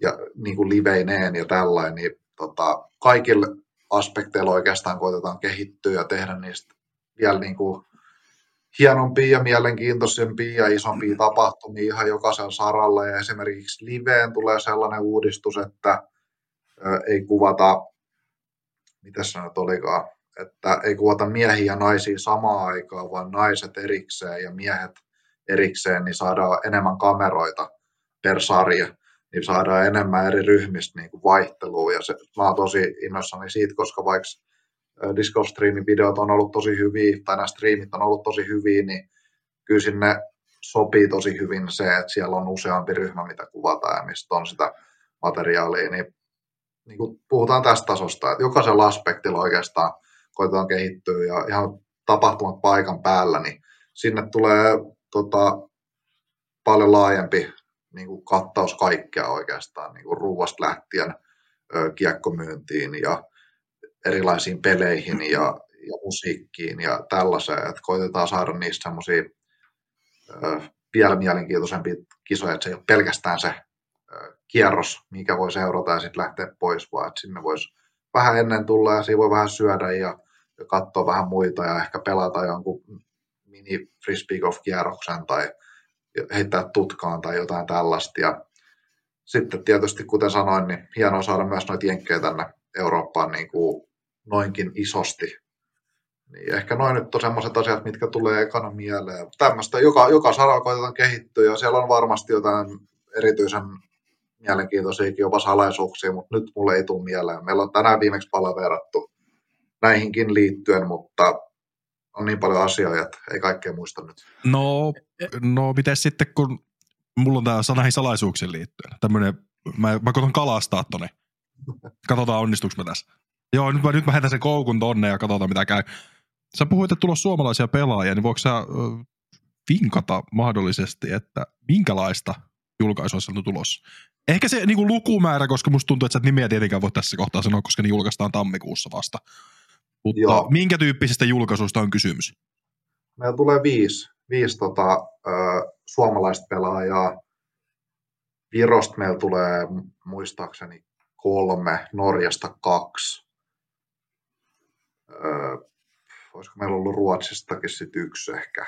Mutta ehkä se, mikä tässä nyt on mielenkiintoisinta, niin on ne suomalaiset pelaajat, ja niitä tulee tosiaan viisi, joista kolme on miehiä ja kaksi on naisia. Kuulostaa hyvältä, mutta kun Timo yritti kalastaa tuossa ennen, niin mulla oli edelliseen asiaan niin kuin juttu. Niin tota, yritetäänkö niistä kisoista tehdä ehkä enemmän sellaisia tapahtumia? Että luodaan Joo. sitä tapahtumaa, ettei se enää kisa, vaan tapahtuma. Joo, just näin, että tota, et siellä olisi niinku tekemistä. Et, et, tota, koitetaan saada niistä tapahtumia. Toki meillä on ollut siellä, ö, monesta paikasta on saanut jo ruokaa Järvasta ja Virosta ja, ja näin, mutta että saataisiin sinne sitä puolta ja, ja tota, semmoista muutakin tekemistä tosissaan kuin vaan se kisan kattominen. Ja sitten meillä on ollut kiekkomyyntiä, niin sitäkin koitetaan kehittää ja sinne tulee muun muassa kisakohtaisia spessuja, mitä ei sitten saa muualta. Et, et tällaisia niin kuin mielenkiintoisia juttuja sinne koitetaan lisätä. Kuulostaa hyvältä. Miten ne amerikkalaiset pelaajat, mitkä tulee tänne, niin pelaako ne ainoastaan täällä vai tekeekö ne klinikoita sitten siinä samalla? Tota, alustavasti vaan pelaa, että siinä ole, Joo. nyt ton kalenterin mukaan, niin ei ole oikein aikaa, että siinä on Turku, Nokia, eli Turku Euroopan Open, Järva, on back to back to back viikonloput, Joo. niin siinä ei, siinä ei ole aikaa sellaisella. Näin mä oletinkin, mutta joku kuitenkin Joo. sitä miettii ja kysyisi kuitenkin. Joo, joo. Toivottavasti päästään käväseen esimerkiksi jossain Power Gripissä, uskoisin, että päästään, että koitetaan jotain and greetia, tota, saada kyllä. Hienoja suunnitelmia kyllä ensi vuodeksi ja niitä mielenkiinnolla odotan myöskin. Mm, ei joo. Mutta rupesin miettimään, pitäisikö tämä vielä kerran vetää ihan maksimisivuraiteille vai ei. Menetään maksimit. No mennään ollaan maksimit. menty jo tässä Niin, monta se- tuntia Niin, otetaan jo kol, niin kuin neljäs tunti lähtee nyt. Mutta ehkä tässä se, että tavallaan mikä on mielenkiintoista, niin Prodigyhan on ollut mukana vahvasti näissä niin kuin kaikissa kiertueissa, mitä oikeastaan Suomesta löytyy. Et Prodigy Disc Pro Tour, eli taas Suomen Pro Tourin niin nimikumppani useamman vuoden ajan. Ja nyt sitten Euroopan Pro Tour tuli uutena tälle kaudelle ja jatkuu ainakin yhden kauden, jos ei hamaan tulevaisuuteen saakka. Niin mikä se on ollut se ratkaisu, että näin isosti lähettyy tekemään näitä kiertueita? No tota, se on ollut markkinointi. Markkinointi on ollut siinä niin kuin se ö, idea ja, ja lajin kasvattaminen. Et jos miettii, että no on, on Suomessa tai Euroopassa ollut Eurotour, mikä nyt, jos miettii viime kautta, niin ei se nyt nolla huomiolla ollut, mutta aika lailla loppujen lopuksi, niin jos ei olisi ollut EPTtä, niin Euroopassa ei olisi ollut mitään ammattilaiskiertuetta. Ja uskallan väittää, että myös Prodigy Disc Pro Tour on ollut Suomen kas- lajikasvun osalta hyvinkin tärkeässä roolissa, että niitä kierrosvideoja ja nykyään livestriimejä on tullut sit niinku monia vuosia jo niinku tosi säännöllisesti, niin haluttiin kasvattaa lajia, pitää siinä se kilpailuaspekti tosi vahvasti mukana ja sitä kautta tuoda myös omaa brändiä sitä sillä. Et hyvinkin tällainen yksinkertainen vastaus. Sehän on Euroopassa vähän hassu ollut tähän asti, että Suomen niin kansain touri on ykköstouri Euroopassa, että niin tasollisesti ja videomateriaalilta ja kaikelta, että se on vähän hauska niin kuin, vääristymä täällä Euroopan maalla. On, on, mutta toi Euroopan Pro Tour kyllä tosiaan kasvaa nyt tosi hienosti ja, ja totta, se tulee olemaan 2023 tosi, tosi hyvä kiertue ja suosittelen kaikille seuraamaan vahvasti sitä. Samoin. Niin, mekin, mekin Tonin kanssa suositellaan. Vaikka meillä ei ole vielä sopimuksia, tai nimeä sopimuksessa, mutta eiköhän se tässä katsotaan nyt sitten tässä tammikuun aikana varmaan. Me voidaan tehdä sitten oma julkistus, kun kaikki muutkin julkaistaan asioita, niin me voidaan niin. Niin. tehdä oma. mutta mitä mieltä sä oot tuosta, kun nämä kiertueet kuitenkin yleistyy ja kasvat, niin kuin ensi kaudellekin Eurotour laajenee ja tulee entistä enemmän tänne Pohjois-Eurooppaan, että ne nyt ei tule Keski-Euroopassa ihan hirveän paljon viihyä, että olisiko siellä pari kisaa ollut. Ja sitten öö, Disc Golf Pro Tour tekee kuitenkin yhteistyötä tällä hetkellä Eurotourin kanssa. Et siellä on se Sula-osakilpailu Elite Series ja olikohan sillä joku hetkinen yksi Silver Series tai olla. Nyt en vaan muista, mikä se oli. Mutta kuitenkin, että niinku tosi, tosi paljon pelattavaa. Et oliko Eurotouri kahdeksan kisaa, Euroopan Pro Touri kahdeksan kisaa, sitten PDPT päälle, niin siinä on sitten parikymmentä kisaa pelkästään Euroopassa. Niin näetkö tämmöistä ylisaturaation uhkaa, että on vaan liikaa pelattavaa, että ei riitä laadukkaita pelaajia täyttää niitä kaikkia kisoja? Ehdottomasti, siis kyllähän jos miettii, miettii tota noit joitain kisoja, mitä tuossa nyt esimerkiksi menee päällekkäin EPT ja ETn kanssa, niin kyllä siellä niin kuin, jos miettii, että on Järva Open, minne on tulos näitä parhaita jenkkejä ja kaikki Suomen parhaimpia ja Euroopan parhaimpia ja sitten samaan aikaan pelataan Ahvenanmaalla, niin kyllä siinä niin kuin toinen nyt jää kakkoseksi vaan. Ja samaa on monessa muussa tapauksessa ja sitten noin kisat, mitä pelataan tuolla etelämässä, mitä siellä nyt oli, Kroatiassa taisi olla jotain mm. ja ja, Ono piste taisi olla. Ja... Niin, että ky- kyllä siellä on paljon kisoja, mitkä jää tosi pienellä. Et, et Euroopan Pro Tourin osalta, niin mun mielestä siinä on kyllä niin hyvä kalenteri, että ne, ne tulee olemaan kyllä, niistä tulee olemaan kovat fieldit kaikissa. Mutta ei niissäkään välttämättä niin kovat, mitä ne voisi olla sen takia, että siellä tulee niitä päällekkäisyyksiä. Kyllä mä näen sen niin, että 2024 tilanne ei voi olla enää tämä. Että siinä täytyy niin kuin, tehdä yhteistyötä vähän, vähän laajemmin ja, ja näin, että ei, ei mun mielestä ole mitään järkeä olla kahta näin isoa kiertoa Euroopassa. Ja ehkä sekin tavallaan tässä, koska Eurotour on ollut tosi paljon aikaisemmin sellainen, no se on ollut se eurooppalainen kierto, mutta eihän siellä, silloinkin kun me alkukaudesta käytiin läpi Toninkaan niitä, niin sitten siellä on ollut yksi suomalainen, ehkä joku 30 muuta pelaajaa. Sitten me ollaan kuultu jotain palautetta niistä kisoista tälleen kautta rantain, niin eihän nyt ehkä niitä että Suomessa järjestetään osa viikkokisosta paremmin kuin mitä niitä eurotoreja on järjestetty. Ja sitten tulevalle kaudelle pistetään niin, kuin, niin sanotusti maksimipanostus siihen, mikä on vähän hämmentävää, että on jo valmiiksi yksityinen toimija, joka tekee sitä liiketoimintaa, ja sitten tulee PDGA järjestää, tai PDGA Europe, korjataan nyt tässä kohtaa, eihän PDGA, tämä kattoliitto varmaan, totta kai sinne joku sanavalta on, mutta sitten he tulee järjestää täysin kilpailevaa, lähtee vielä skaalaa sitä ylöspäin, Niinhän se, mun, mun korvaan se kuulostaa vaan omituiselta. Se on äärimmäisen omituista ja en tiedä mikä siinä on tarkalleen se motiivi. No, mä en itse asiassa lähde tätä kommentoimaan sen enempää. Mulla niin, se on ehkä sun riskialtista näin, niin kuin, näin niin kuin osakkeenomistajan yrityksessä, joka omistaa osan tästä Euroopan Pro Tourista, niin se on vähän silleen, voi olla vähän ehkä epä... Menti, mentiin raiteelta jopa vähän ehkä ulos. ei oltu enää sivuraiteella, ei oltu edes, ei. ei ollut sillä asema alueellakaan enää. Ei, tämä on täydellistä. no, mutta hei, mähän sanoin, että pitää lähteä sinne sivuraiteelle. Kyllä. Niinhän, niinhän meillä oli puhe tästä. Oli, oli, oli. Mm, oletaanko me olettu niin siinä kohtaa, että lähdetään, lähdetään meidän vakio-osuuksiin? Laula, kyllä, ollaan pikkuhiljaa siinä kohdassa. Onkohan meillä, ei meillä tai mitään muuta enää olla. No niin, ota Toni tästä kuule koppi. Hei. Hei, jos mä kommentoin sen verran vielä, että Saat. mulla on ollut sellainen idea, tai mä oon itse asiassa kommenttia siitä, että mun pitäisi tehdä selostuksia nyt, kun mä oon eläköitynyt. Okei. Okay. Tota, jos jengi katsoo tätä videona, niin käykää kommentoimassa sinne YouTube-kommentteihin, että pitäisikö mun käydä vierailulla näiden kahden selostajan tota, mukana asiantuntijana jossain kisassa. Niin ehkä, mä ajattelin, että sä tulet tekemään vielä meidän työtä en mä teidän työtä vielä. Mä voin tulla teidän mukaan. No tähän kuulostaa hyvältä. Kuulostaa hyvältä. Laittakaa Mut... kommentteja tonne. No niin.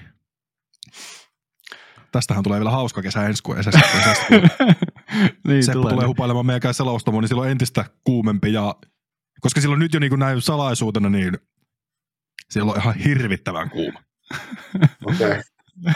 Se, se on välillä vähän epämiellyttävää, tuossa kesällä kun on 30 lämmintä selostamossa, niin meillä kuitenkin siinä on vielä niinku semmoinen puolittain, että me, mulla ja Tonilla kiertää ilma, mutta Victoria ja Andy on semmoisessa hikikopis. Että siellä ei kierrä se ilma. Ne, niinku, ne tuskailee siellä kovaa. Että se on niinku... Sitä sanotaan saunaksi meidän piirissä. Mutta tota... Mut mennään viiteen nopeateen. Tämä on meidän vakio osuus. Eli sano se, mikä tulee ensimmäisenä mieleen näistä vaihtoehdoista tai siitä kysymyksestä, mitä kuulet. Niin. Onko valmis? Joo, No niin, lähdetään. Eli rysty vai kämmen? rysty. Hyssä vai antsa? Antsa. Pitkä drive vai hieno putti? Hieno putti. Lempirata? Järva.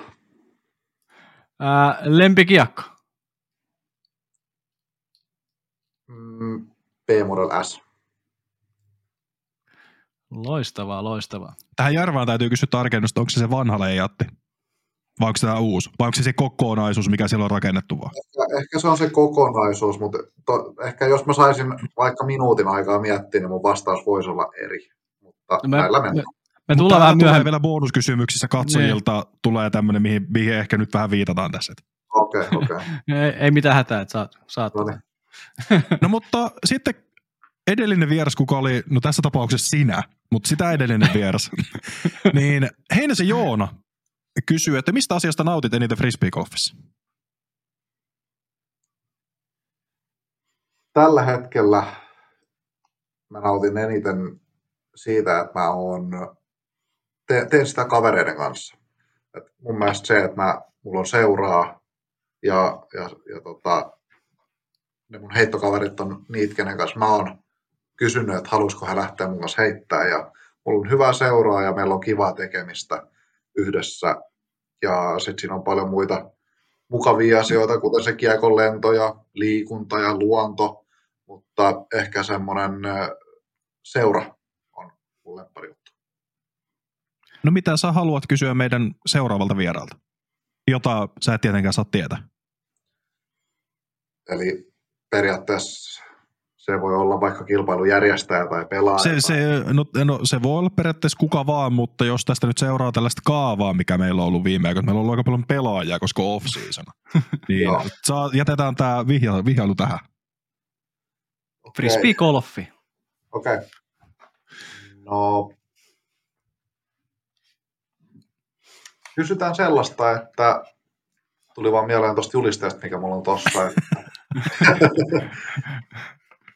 Onko tämä kyseinen vieras ikinä kokeillut frisbee-kenttälajeja?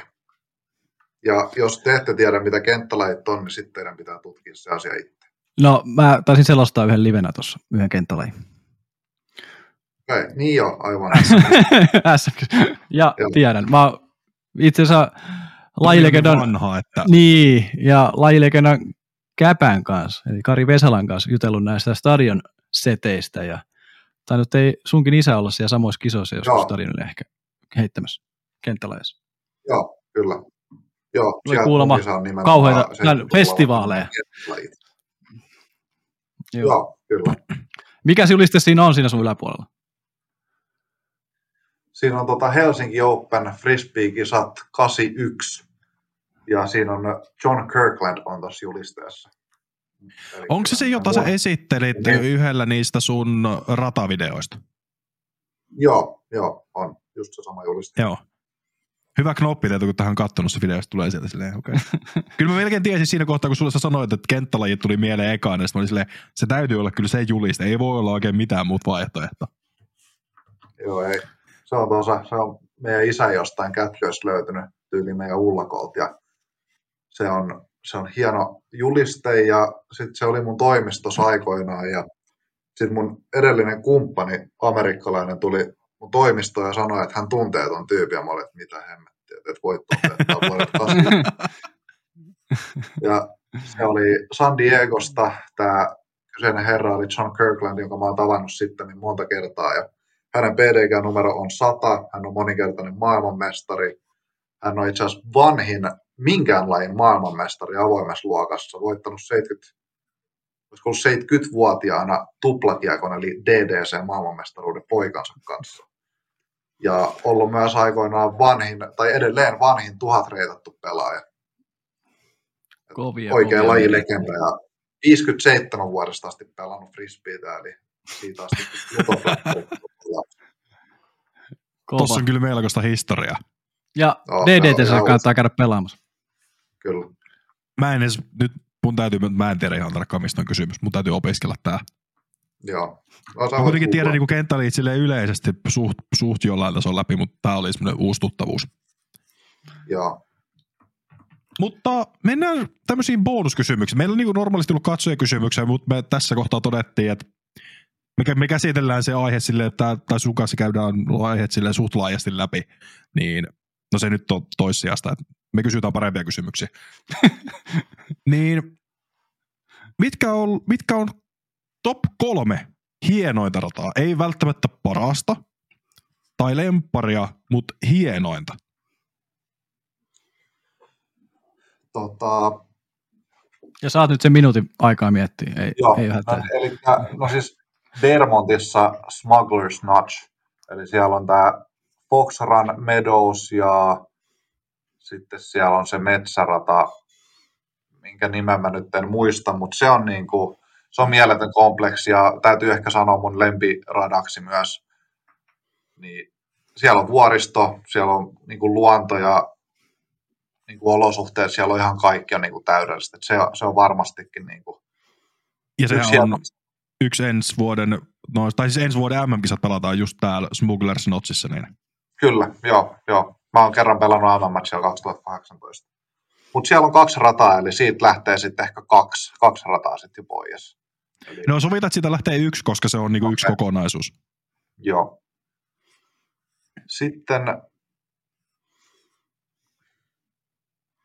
sitten mä oon, no kyllä Beaver State Fling, eli Milo McIver, niin kyllä se varmaan pääsee mulle myös sinne kärkipaikoille. Et, et tota, siellä on semmoisia jättiläismäisiä puita ja hieno puisto ja se on myöskin tämmöinen luonnonsuojelualue, niin se on, se on mielettömän hieno ja siellä on hyvä, hyvä semmoinen flow ja, ja tosi hyvät radat ja on sattumalta pelannut siellä vielä tosi hyvin, niin jään hyvät muistot, niin pakko sanoa se. Sitten mä koitan miettiä tässä näin niin kuin Euroopasta tai Suomesta, että mikä olisi niin kuin hienoin.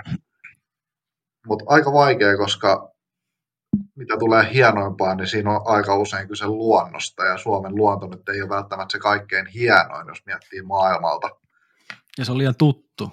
Niin, se on tosi tuttu. Öö, voi vitsi.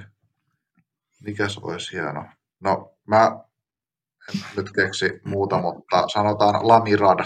En tiedä, onko teille tuttu rata, mutta se on niin kuin tosi semmoinen stereotyyppinen tota, etelä-kalifornialainen puisto, missä on korkeat palmuja ja vettä ja nurtsia, semmoista hienoa kumpuilevaa nurtsia, missä voi heittää rollereita ja siellä saa tiukkoja välejäkin, kun siellä on jonkun verran sitten kuitenkin puita ja sitten ottaen huomioon sen radan historian, siellä on pelattu MM,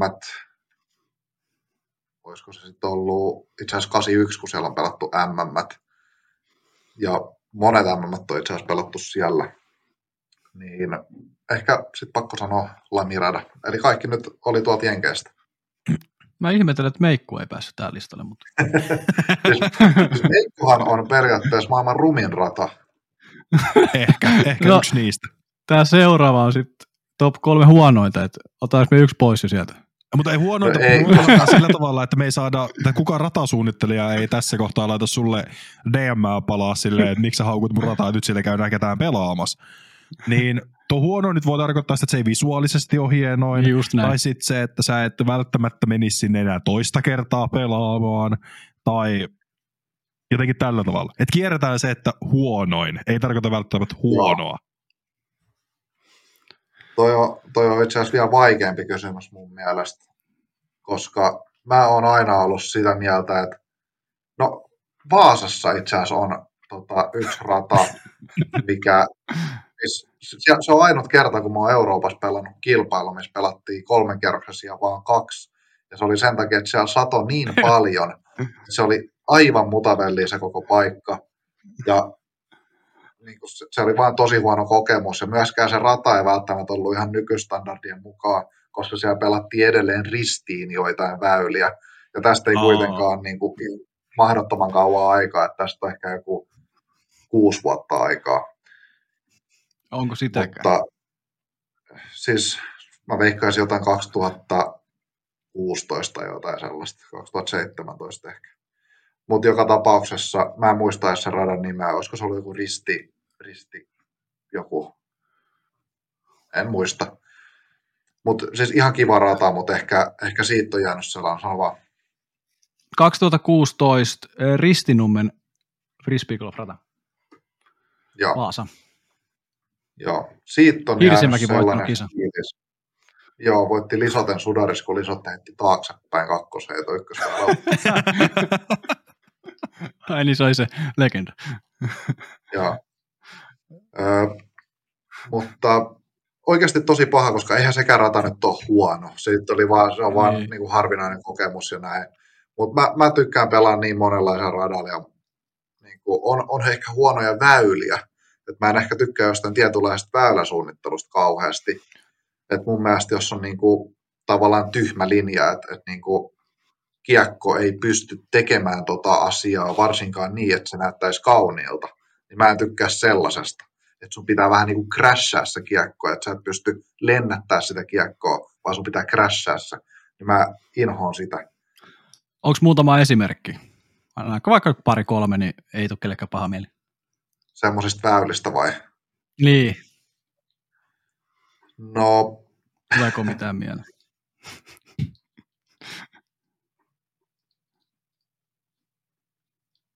No ehkä, ehkä ainut, mikä tulee mieleen, niin on paraisten kakkonen silloin, kun se ei ollut vielä harventunut, niin se on nykyään vähän löystynyt, että siinä pääsee kyllä ihan perusheitolla nykyään. Mä muistan silloin, kun paraisten rata oli uusi. Mähän tykkään Finbystä, mä pelaan siellä tosi paljon.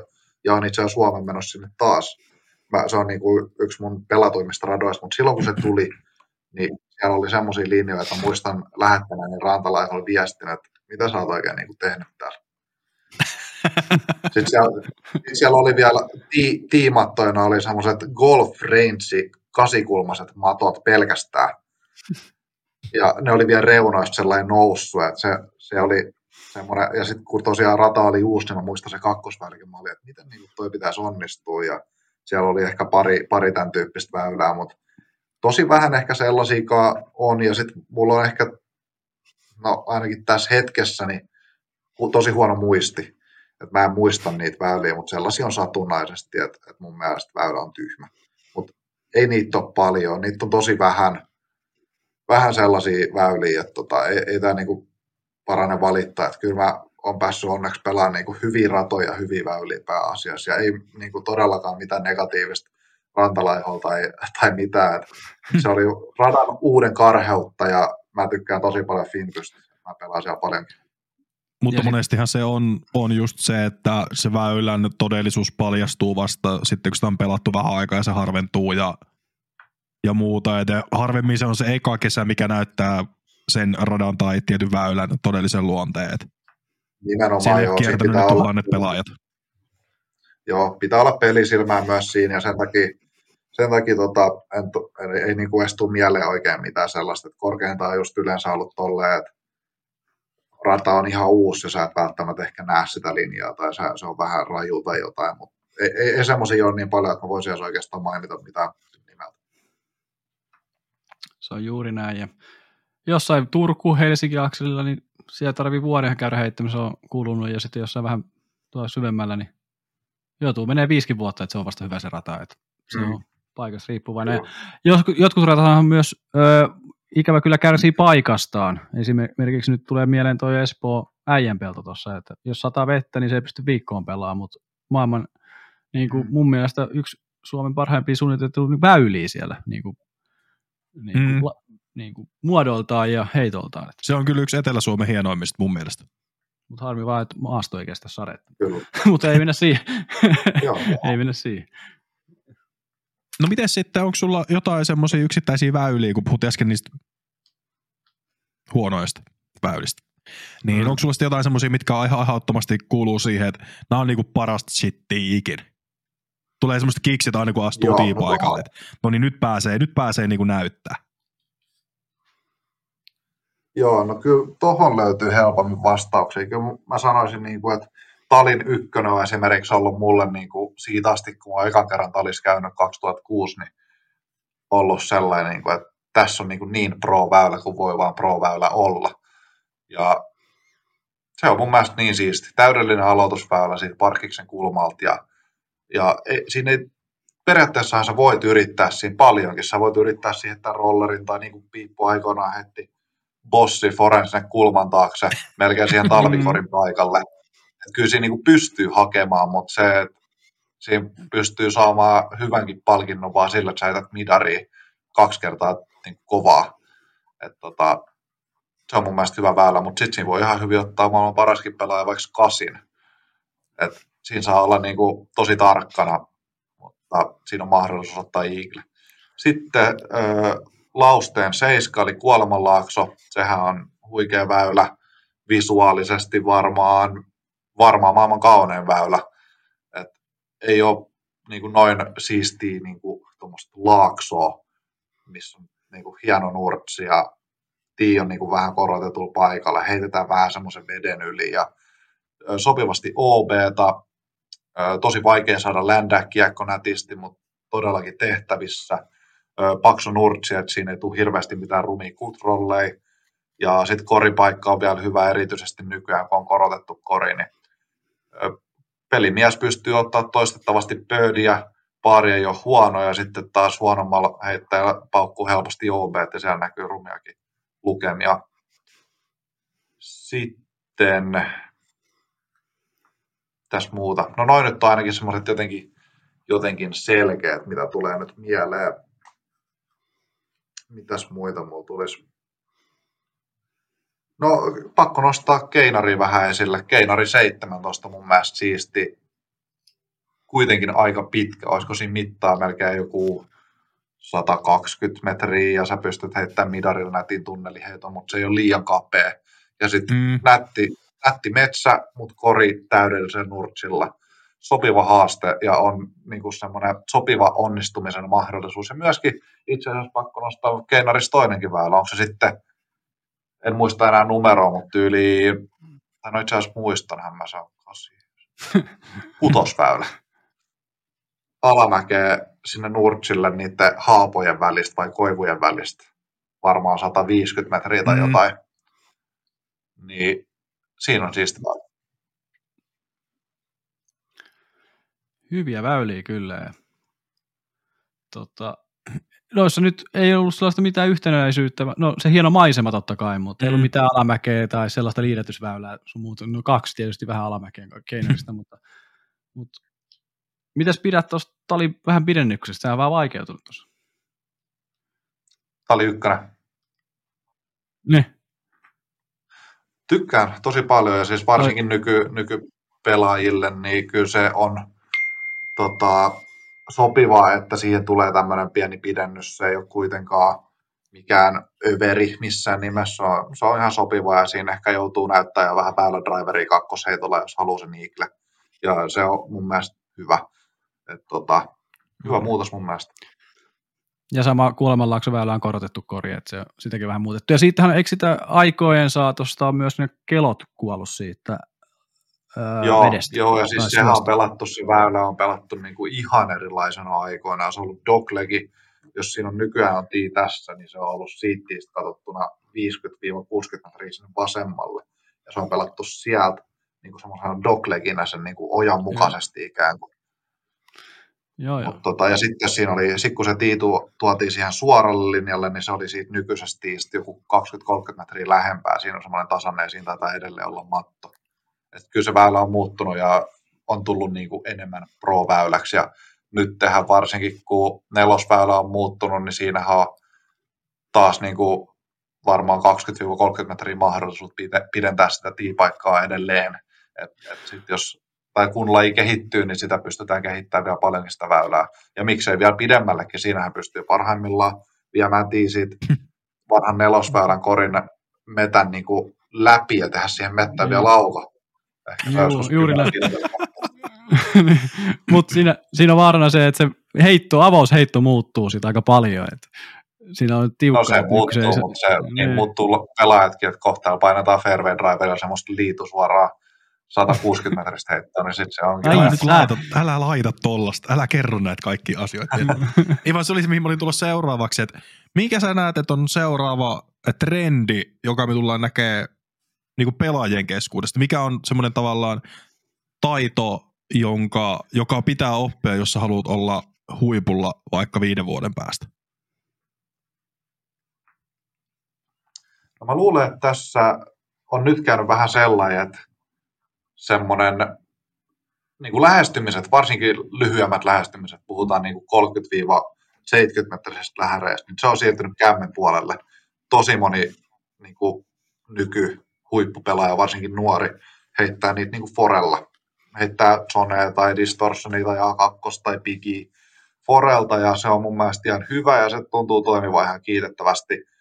Mutta siinä on selkeästi myös havaittavissa sitä, että siellä on esimerkiksi Lauri Lehtinen tai Rasmus Saukkoriipi tai Oskari Wikström tai jopa Niklas Anttila, niin no Nikel nyt on kehittynyt se vielä nyt tosi paljon, mutta muilla pelaajilla, niin he on ihan avoimesti puhunut siitä, että semmoinen putteri tatsiheitto on heidän heikkous. Ja se on, niin kuin jos puhutaan mun ikäpolvesta ja vielä vanhemmista fribaajista, niin se oli kaikkien vahvuus, että peli rakentui niin kuin siihen, että se sun 70 metrinen rystyheitto on niin kuin se, millä sä pelaat frisbeegolfia. Niin mä luulen, että tässä on nyt käynyt niin, että se on vähän jäänyt, koska on löydetty tuommoinen oikotie, mutta sitten taas jossain vaiheessa huomataan, että sen olemassaolo toimii kuitenkin niin vahvana pohjana siis sun rystyheitolle ja ylipäätään niin kuin sille pelille. Ihan sillä tasollakin vaan, että on tärkeää olla niin hyvä heittää frisbeitä ja olla niin hyvä tatsi, vaikka et sä välttämättä käyttäisi sitä. Niin mä luulen, että jengi tulee oppia sen, sen taas pian. Et tota, se mun mielestä tuntuu, että se on nyt vähän unohtunut, mutta se tulee varmaan takaisin jossain vaiheessa. Ja mä luulen myös, mun mielestä tästä oli ehkä jo viime vuonna alkoi olla niin semmoisia merkkejä siitä, että tosi moni, kuka heitti Foreen, niin oli loukkaantunut. Rikillä on ollut vaivoja, Eaglella on ollut vaivoja, Sextonilla on ollut vaivoja, kaikki pikkuhiljaa vähän lähtee pois siitä tai pelaa vähemmän kisoja, heittää koko ajan enemmän ja enemmän rystyy. Ja mä luulen, että fysiikka harjoittelun pitää vahvistua ja kehittyä, että pystytään sitä fore heittää, tai sitten sitä fore heitetään jatkossa vähän vähemmän. Ja mä luulen, että se saattaa olla jopa sellainen, että vaikka se huomattaisi olevan tosi toimiva juttu, niin siitä joudutaan mahdollisesti silti pysymään loitolla jonkun verran, ettei pelkästään turvauduta siihen, koska se, se on nyt vaan todettu mun mielestä, että sieltä ne vammat tulee tosi herkästi. Ja onhan se esimerkiksi no, vähän verrattavissa vaikka baseballiin se heittoliike, niin hmm. kyllähän nämä baseball, ketkä toimii syöttäjinä, niin kyllähän ne rajoittaa niiden heittomääriä. Eihän ne kovimmat syöttäjät heitä sataa heittoa päivässä. Ne voi heittää sen pari heittoa, että ne pitää sen tatsi yllä, mutta ei ne niitä kovia heittoja. Ne on vähän niin kuin sulla. Että et sä pysty heittämään niitä kovia heittoja, että sun on pakko rajoittaa sitä määrää, että sä pystyt, he, pystyt pelaamaan.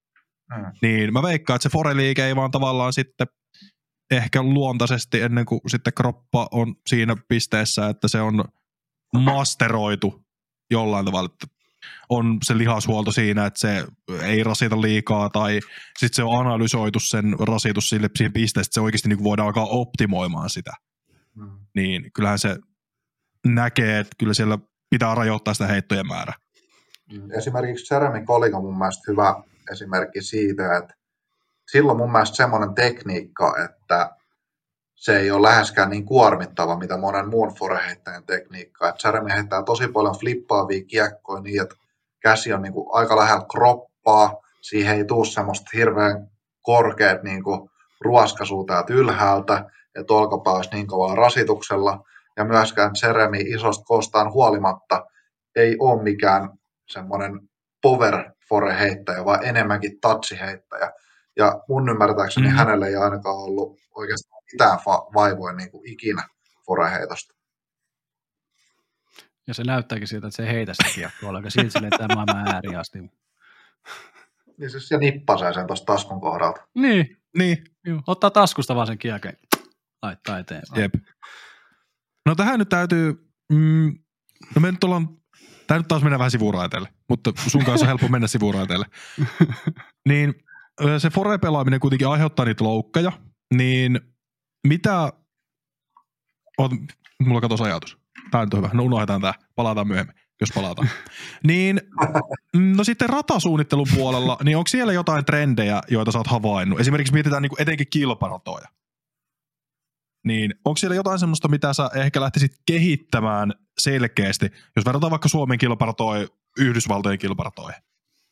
Koska nehän on, no, me ollaan todinkaan puhuttu, ne on vähän joo. jäljessä. Siis on, se on, se on itse asiassa jännä, koska ennen tätä kautta, tai ehkä edelliskautta, mä en ollut edes tajunnut, vaikka mä olin itse pelannut paljon Jenkeissä ja pelannut paljon Suomessa, niin mä en ollut edes tajunnut sitä, että kuin lyhyitä ratoja meillä oikeasti on, jos sä mietit PDPTtä, että millaisia ratoja siellä on, niin kuin Kuopio, Tali, no on jossain Aninkaidessa on muutama drive, Oulussa muutama drive, Tampereella on ihan pari drivea, niin ne on tosi vähän niin kuin oikeasti sitä drivea. Ja niissäkään ei ole, oikeastaan koko PDPTllä ei ole yhtään väylää, missä pääsisit heittämään distanse. Sä et pääse kertaakaan heittää kiekkoa vasempaan reunaa, kääntää sitä yli, raidaamaan ja sitten palauttamaan sitä sieltä, et ainoallakaan väylällä. Okei, on ehkä joku väylä, missä pystyy. Joo. Mulla, mulla on yksi suunnitelma menossa Talin Pro Tourille ensi vuonna, että 17 pidennetään sillä, että se pystyy heittämään distansseja, että se saari siirtyy pidemmälle ja takautti menisi pidemmälle. Katsotaan, meneekö läpi. Että just se tämän Kyllä, saa... kyllä niin kaivataan mittaa, että tota, kyllä sen huomasi nyt, ja varsinkin Jenkeissä siellä on koko ajan siirrytty enemmän ja enemmän sinne golfkentille, ja väylät pitenee sit muuallakin koko ajan. Mutta en mä pidä sitä välttämättä ainoana oikeana tapana tai niin kuin välttämättä parhaana tapana. Suomessakin kuitenkin suomalaisten vahvuus on sit yleensä se metäs pelaaminen, niin kuin loppukaudesta nähtiin, niin suomalaiset heräsi tuolla Jenkeissäkin siitä, kun siirryttiin sieltä golfkentiltä sinne mettään. Mm. Että ei se ole huono, että meillä on erilaisia vahvuuksia. Ja totta kai se on luontaista, että me pelataan paljon metäs, kun Suomi on, olisiko nyt Euroopan tyyliin metsäsin maa suurin piirtein. Että se on ihan luon, luonnollista, että näin on. Mutta sitten muita juttuja, mitä tulee mieleen ratoihin liittyen, niin uskoisin, että noihin korotuksiin tulee jonkinlaisia standardeja. Että esimerkiksi, olisiko se ollut Texas States vai joku, joku tämmöinen tota, Texasin kisa, missä ykkösväylä oli siinä pyramidin päällä. Joo, se oli Texas se State oli, Championships. Se oli ihan järjetön, että siinä niin mm. nähtiin monet spitautit ihan vaan sen takia, että se kori oli semmoisessa kulmassa, että ihan mistä tahansa sä oot, niin se ei vaan ole niin kuin ideaali niin kuin kulma sille korille kätsää sitä kiekkoa. Ja mun mielestä korotettu kori ei ole mikään ongelma sen takia, että se on ihan sama asia kuin putattaisi ylämäkeä. Mutta sitten taas tuossa tapauksessa, kun tuommoista ylämäkeä sitten taas ei ole missään. Että et toi ei ole enää niinku verrattavissa niinku rinteeseen, vaan toi on niinku, on, sulla on niinku, periaatteessa luontainen korotus on se pyramidi, että sitä voi verrata niinku rinteeseen, mutta jos sen päälle vielä iskee korotuksen, niin sitten se on niinku vaan liikaa.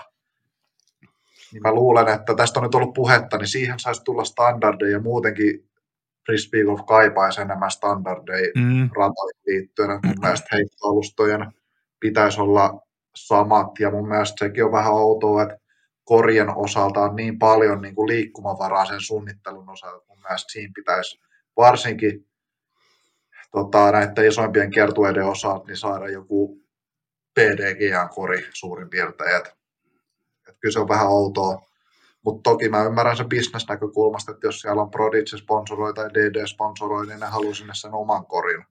Mm. Ja sekin on ihan ok, että brändeillä voi olla omia koreja, ja niissä koreissa sinällään voi olla vaikka jotain designeja jopa värin puolesta tai jotain tällaista, mutta se kätsäysominaisuus pitäisi olla mun mielestä sama aina. Ja niin, tiimatoista mä puhuin, niin mun mielestä se on niin tyhmää, että meillä on pieni tiimatto, missä sun pitää miettiä oikeastaan yhtään sitä, että mistä sä otat vauhdin tai millaisen vauhdin sä oot otettu. Mun mielestä tiimatto voisi olla vaikka 10 metriä pitkä. niin. Periaatteessa. Totta kai se vaikeuttaa vähän ratasuunnittelua ja 10 metriä on tietenkin vähän liikaa, mutta se voisi ihan hyvin olla vaikka standardi, että se on 5 metriä pitkä. Tai että et se on kolme metriä leveä. Et se on mun mielestä turhaa, että meillä on olemassa edes puolitoista kertaa 2,5 metriä kokoisia bokseja ja sitten ne on, ne on vielä niin kuin laatikon päällä, niin erityisesti Suomessa, niin tota, luulen, että tulee standardeja lisää ja ehkä ekana tulee sitten nuo T-boxit ja korit ja sitten korotukset. Sehän on, kun Jenkeissä saataisiin vielä tiimatot niiden betonitiitten paikalle. Niin. Niin, niin se, sekin on, että niissä tiimatoissakin, noissa tekonormimatoissakin on hyviä ja huonoja puolia, että, että sen pitää olla tosi hyvää sit sen, teko, sen tekonurksin, että Kyllä. se ihan riitä automaattisesti, että se on tekonurksi, että siitäkin pitäisi vähän tehdä tutkimusta, että mikä matto on sitten se standardiin sopiva. Mutta sen takia on tosi hyvä, että niin kuin Prodigy ja Discman ja okei okay, Spin 18, mutta kuitenkin, niin siellä on, on tavallaan yrityksiä, jotka ajaa tota eteenpäin. Että on niitä firmoja, jotka haluaa tehdä siihen rataan. Että se, se rata, tämä on niinku tavallaan meidän standardi, mikä me tuodaan. Että on niin kuin sä tilaat vaikka teiltä tai just Discmanilta radan Disc Golf Parkilta, niin sitten se on aina sen, niin kuin, se, se täyttää ne tietyt mittarit. Se täyttää Kyllä. ne, että se on niin kuin, siellä voit pelata kilpaa, jos sä tilaat sieltä sen kilpatason paketin. Kyllä. Jep. Mulla oli joku jatkokysymys tohon, tohon standardisointiin liittyen, mutta mä taas muista yhtään mikä se oli. Se oli hyvä, hyvää pohdintaa kyllä sulta, mutta en Mulla on pakko, pakko ottaa sen standardiin, mutta kiakot on kuitenkin, sit, kuitenkin niin tarkasti tässä laissa niin kuin mitotettu ja mitä pitää olla sun muuta, mutta muilla ei mitään sit väliä. Toisaalta... Niin, siis on se vähän outoa, että kori voi olla viisi senttiä isompi jollain toisella kuin toisella. Niin ei se nyt hyvältä kuulosta. ei, kyse ei ole niin kuin millimetristä, vaan niin kuin senttimetreistä. Niin se niin. ei vaan, niin kuin, mä en niin kuin, ihan käsitä sitä, että se, se on vaan liian iso. Että se, mun mielestä se pitäisi se haarukka olla vaikka niin kuin suuntaansa vaikka 5 milliä tai jotain tällaista. Mm. Se taisi olla ihan noin iso. Jos vertaa vaikka latituden kori vaikka johonkin DGAn Mac 5, niin siinä on niin kuin kaksi niin erilaista koria. Kuin, siis niissä saattaa olla leveydessä 40 senttiä niin kuin ero. no okei, okay, ehkä joku parikymmentä senttiä. Niin. Mutta sekin jo niinku kuulostaa ihan järkyttävältä määrältä. Onneksi Suomessa ei noita DGA-koreja ihan hirveästi ole. Joo, joo. Ja, ja siis Pohjois-Amerikassa. Ja noin, niin nehän on niin mm. vanhoja koreja. Huono verrata, mutta niihinkin pelataan edelleen. No kyllä niitä näkee, kun katsoo noita jenkki, jenkkitoureja, niin kyllä siellä pelataan välillä sen näköisiä kapeistuksia, että ne pitäisi olla jo vaihdettu johonkin muihin.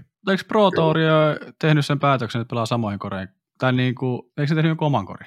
Disc Golf Pro Tour, tota, niillä on sellainen, että ne on niin kuin testauttanut koreja, valmistajien koreja ja hyväksyttänyt tietyt korit. Et sinne no ei saa enää, mikä tahansa kori ei kelpaa.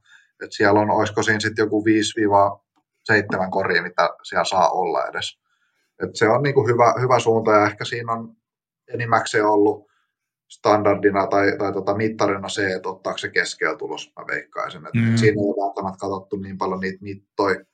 Että kyllähän noin kaikki korit, mitä tuolla on, niin on, on ihan hyviä. Mutta itse asiassa oli aika mielenkiintoista statistiikkaa puttiprosenteista eri kisoista ja sitä kautta mitattiin, kato kun on sama fieldi ja pelataan kolme päivää, niin puttiprosentinhan pitäisi olla käytännössä sama aina, kun on sama field, ja keskimäärin se todennäköisesti on sama. Mm.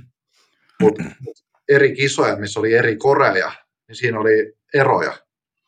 Se oli aika mielenkiintoista. Tästä on pari vuotta jo aikaa, mutta siinä näki vähän niin kuin eri korien sitä kätsäysprosenttia. kyllä siellä oli jonkinlaisia eroja. Muistatko, mikä oli niin kuin paras ja huono? huonoin oli DD Veteran ja Prodigin D2 ja Discatcher oli mun mielestä aika niin kuin samoissa. Joo. Ei sillä on sellainen, että eihän tuossa nyt voi luottaa suoraan, että olisi mikään automaattinen niin. fakta, mutta siellä oli sitten kuitenkin jokaista koria oli vielä useampi kisa, missä sitä oli käytetty, niin sitä kautta se alkaa olla melkein jo niin kuin tutkimuspohjainen, mutta, Kyllä. mutta tota, mahdoton sanoa faktaksi. No niin, ennen kuin mennään ihan niin kuin pari viimeiseen, niin mitä, pitäisikö 10 metrin periaatteessa ykkösrinkiä kasvattaa, jotta askelputtia ei voi tehdä sitten 10 puolesta metristä ja saa sitä kautta etua? Koska nykypäivän puttaajathan puttaa ihan järkyttävällä prosentilla 11 metristä sisään.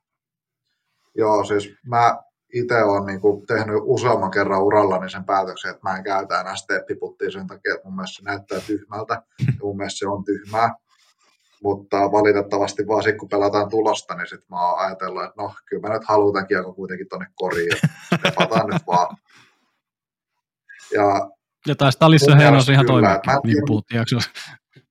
Niin, kyllä. Mutta mä en tiedä, mikä siinä voisi Mihin olla, jos, jos sen siinä olisi joku sellainenkin, sitten? että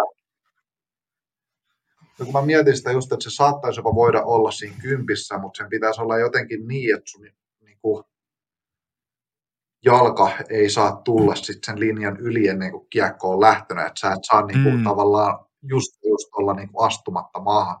Mutta sekin on aika vaikea, koska kroppa kuitenkin voi olla siinä edessä, että miten sä sit linjaat sen. Mm. Sitten se pitää olla nimenomaan jalka, se, se niin kuin sana siellä säännöissä. Mutta ehkä sitten mä laittaisin se melkein parikymppiä, 20 metriä, jos se olisi Mut niin toi...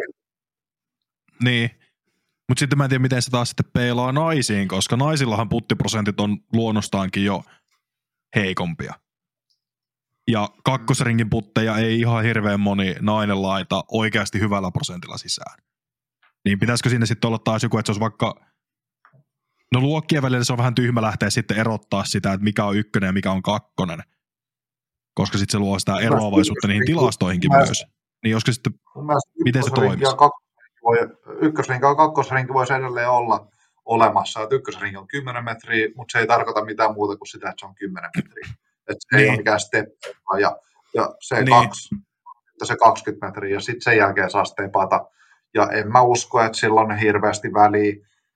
Niin kuin, että kyllä naiset oppii siihen sit tosi nopeasti, mm. että okei, että tästä ei sitten vaan stepata enää, ja en mä usko, että se niin kuin oikeasti niin kuin mahdottomasti muuttaisi mitään. Et, et tota, luulen, että näyttäisi vaan paremmin. Mun mielestä se näyttää tyhmältä, kun porukka steppaa kymmenestä metristä. Se ei ja vaan niin näytä. Niin, kun...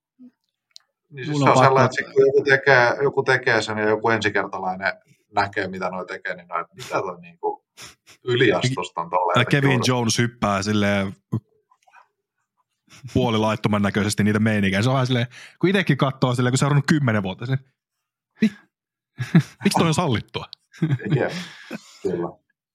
Ja sitten tässä nyt on muutamia hidastuksia kattonut ja ehkä pysäytyskuviakin, niin ei ne stepperit ihan kauhean laillisia ole kauhean monella pelaajalla. Joo, no siis ei, on niitä tapauksia paljon, että ne on laittomia vielä, niin sitä suuremman syyllä, jos mm, mm. hyvä, hyvä puuttua se jollain tapaa. Mutta toki sitten kun pelaajat harvemmin haluaa puuttua siihen, mitä se toinen tekee, koska sitten sä oot paska jätkä sen jälkeen. Ja... Niin, mä luulen, että varsinkin näihin ammattilaiskiertueisiin niin tulee niitä officialeja enemmän, eli tuomareja enemmän, niin tota, sitä kautta sitten saadaan se kitketty pois, koska ei se vaan voi niin kuin noin ammattitasolla sitten kuitenkaan olla enää niin, että se on pelaaja vastuu tuomaroida. Et se, on, se on hyvä niin kuin ideologia lajille, mutta sitten kun ollaan ammattilaisia ja puhutaan just niistä miljoonista, niin, niin. se ei voi enää nyt olla niin siinä vaiheessa. Se on juuri näin. Mulla on pakko kysyä, kun aina ehkä itsekin hamsailen noita kiekkoja, ei pitäisi, ei missään tapauksessa pitäisi, vaan niitä pitäisi heittää. Mutta monta kiekkoa Seppo paljon löytyy varastosta tällä hetkellä. Mä oon itse asiassa myynyt Kiekkokingille varmaan reilu 200 kiekkoa tässä lähiaikoina, mutta kyllä mulla on semmoinen, mä en ole laskenut, mutta 1000-2000 kiekkoa. Oli, oli ainakin 2000 niin kuin paikkeja tuossa jossain vaiheessa, mutta, mutta tota, varmaan nyt se joku 1800 mä veikkaisin. Niin, että kuitenkin niin. No joo, mutta niitä kertyy. Kyllä niitä kertyy, kun mä käyn varastolla ja nyt vaikka kun tuli näitä SP-kiekkoja, niin sitten kun tulee droppi, niin sitten mä otan niitä, sit mä otan niitä itselleni säilöä. Mulla itse asiassa tuossa poikaleikki sun ehkä ensimmäisellä SP-stämpillä olevalla sillä heitto kiekolla. Ah, se, siis kopittelu, niin, kopittelukiekolla. Joo, se sitä se pyöritteli siis- tuossa eilen. Kyllä. Kyseisen tyyni 2019 kisareissusta sekin tallessa. Joo. Mutta siellä on selkeästi Toni, Tonin poika jo niin kuin hyvässä vauhissa kohti. Joo, kunhan ei telkkari heitä, niin kaikki hyvin. Tota... ai, ai, ai, ai. Tota, kun sä nyt siinä kiikustuolissa oot niiden omien kiekkojen kanssa, niin tota, onko minkälaiset mahdolliset palulle vielä? Prosentteina. No en sano, mahdoton sanoa noin, mutta sen sanon, että en mä ole niinku sanonut tai niinku päättänyt, että mä en ikinä enää kilpaile. Että sehän olisi vain typeryyttä niinku lukita se mahdollisuus, että jos mua kiinnostaa kilpailla jossain vaiheessa, niin kyllä mä voin kilpailla. Ei mulla ole niinku mitään sellaista, että, että niinku ikinä enää voisi kilpailla, mutta mulla ei ole sitä tavoitetta, että se ei ole mulla sellainen määränpää tai semmoinen toive tai tavoite tai haave, että mä kilpailisin vielä, mutta jos mun pitäisi arvioida, että tuunko mä kilpailemaan enää ikinä, niin mä sanoisin, että kyllä mä tuun kilpailemaan vielä joskus jollain tasolla. Että se voi olla joku kisa siellä tai täällä, mutta kyllä mä veikkaisin, että mä tuun vielä ihan PDG-alaisestikin kilpailemaan. Todennäköisesti viimeistään master-iässä, mutta kyllä mä nyt ilmoittaudun tonne NDGE-hen. tota, Siellä. mä nyt ainakin menossa, mutta se ei ole PDG-alainen. Ei, niin. se on, se on raskas vaan muutama. Hyvä, että, hyvä, että sä et sanonut nolla prosenttia tuossa, koska oltaisiin voitu vetää se sama veto kuin Cheek Empuske veti. että- Jep. Hyvä, että sanoit tuosta NDG-ilmoittautumisesta, koska meni justiin katsomaan sähköpostia, että täytyy käydä itse hoitamassa se heti osalta. Joo. Hei, tota, sopiiko sanoa tässä, että mulla olisi työpäivä loppumassa kahden minuutin päästä ja me ollaan Hannan kanssa samalla kyydillä, niin sopiiko lopetella? No me ollaan kuule, tässä ollaan justi, meillä on yksi kysymys jäljellä. Yksi kysymys. Joo. No niin. Mistä sä unelmoit elämässä? Mä unelmoin tasapainosta.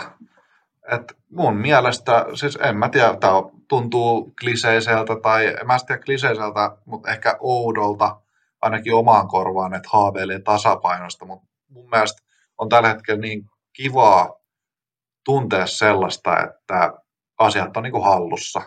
Ja si- siitä saa niin kuin, mä saan siitä niin kuin rauhaa ja iloa tosi paljon, että mulla on niin kuin, mä tiedän mitä, miten niin kuin asiat on tai missä mis mun niin kuin asiat on. Et tavarat on tuolla paikoillaan ja työt alkaa tollo ja mulla on töissä toi ja toi projekti ja meillä on tapaaminen tuolla tai me mennään treffeillä tonne. Tai, et, niin kuin asiat on sellainen, että se ei ole semmoista säätämistä koko ajan, vaan se on niin kuin hallussa se paketti ja se mä oon huomannut myös sen, että sit kun mä yritän niin kuin hallita sitä pakettia, niin laitan kalenteriin merkinnät ja, ja koitan hoitaa asiat mahdollisimman nopeasti ja myös mahdollisimman hyvin, niin se vaan on niin paljon helpompaa.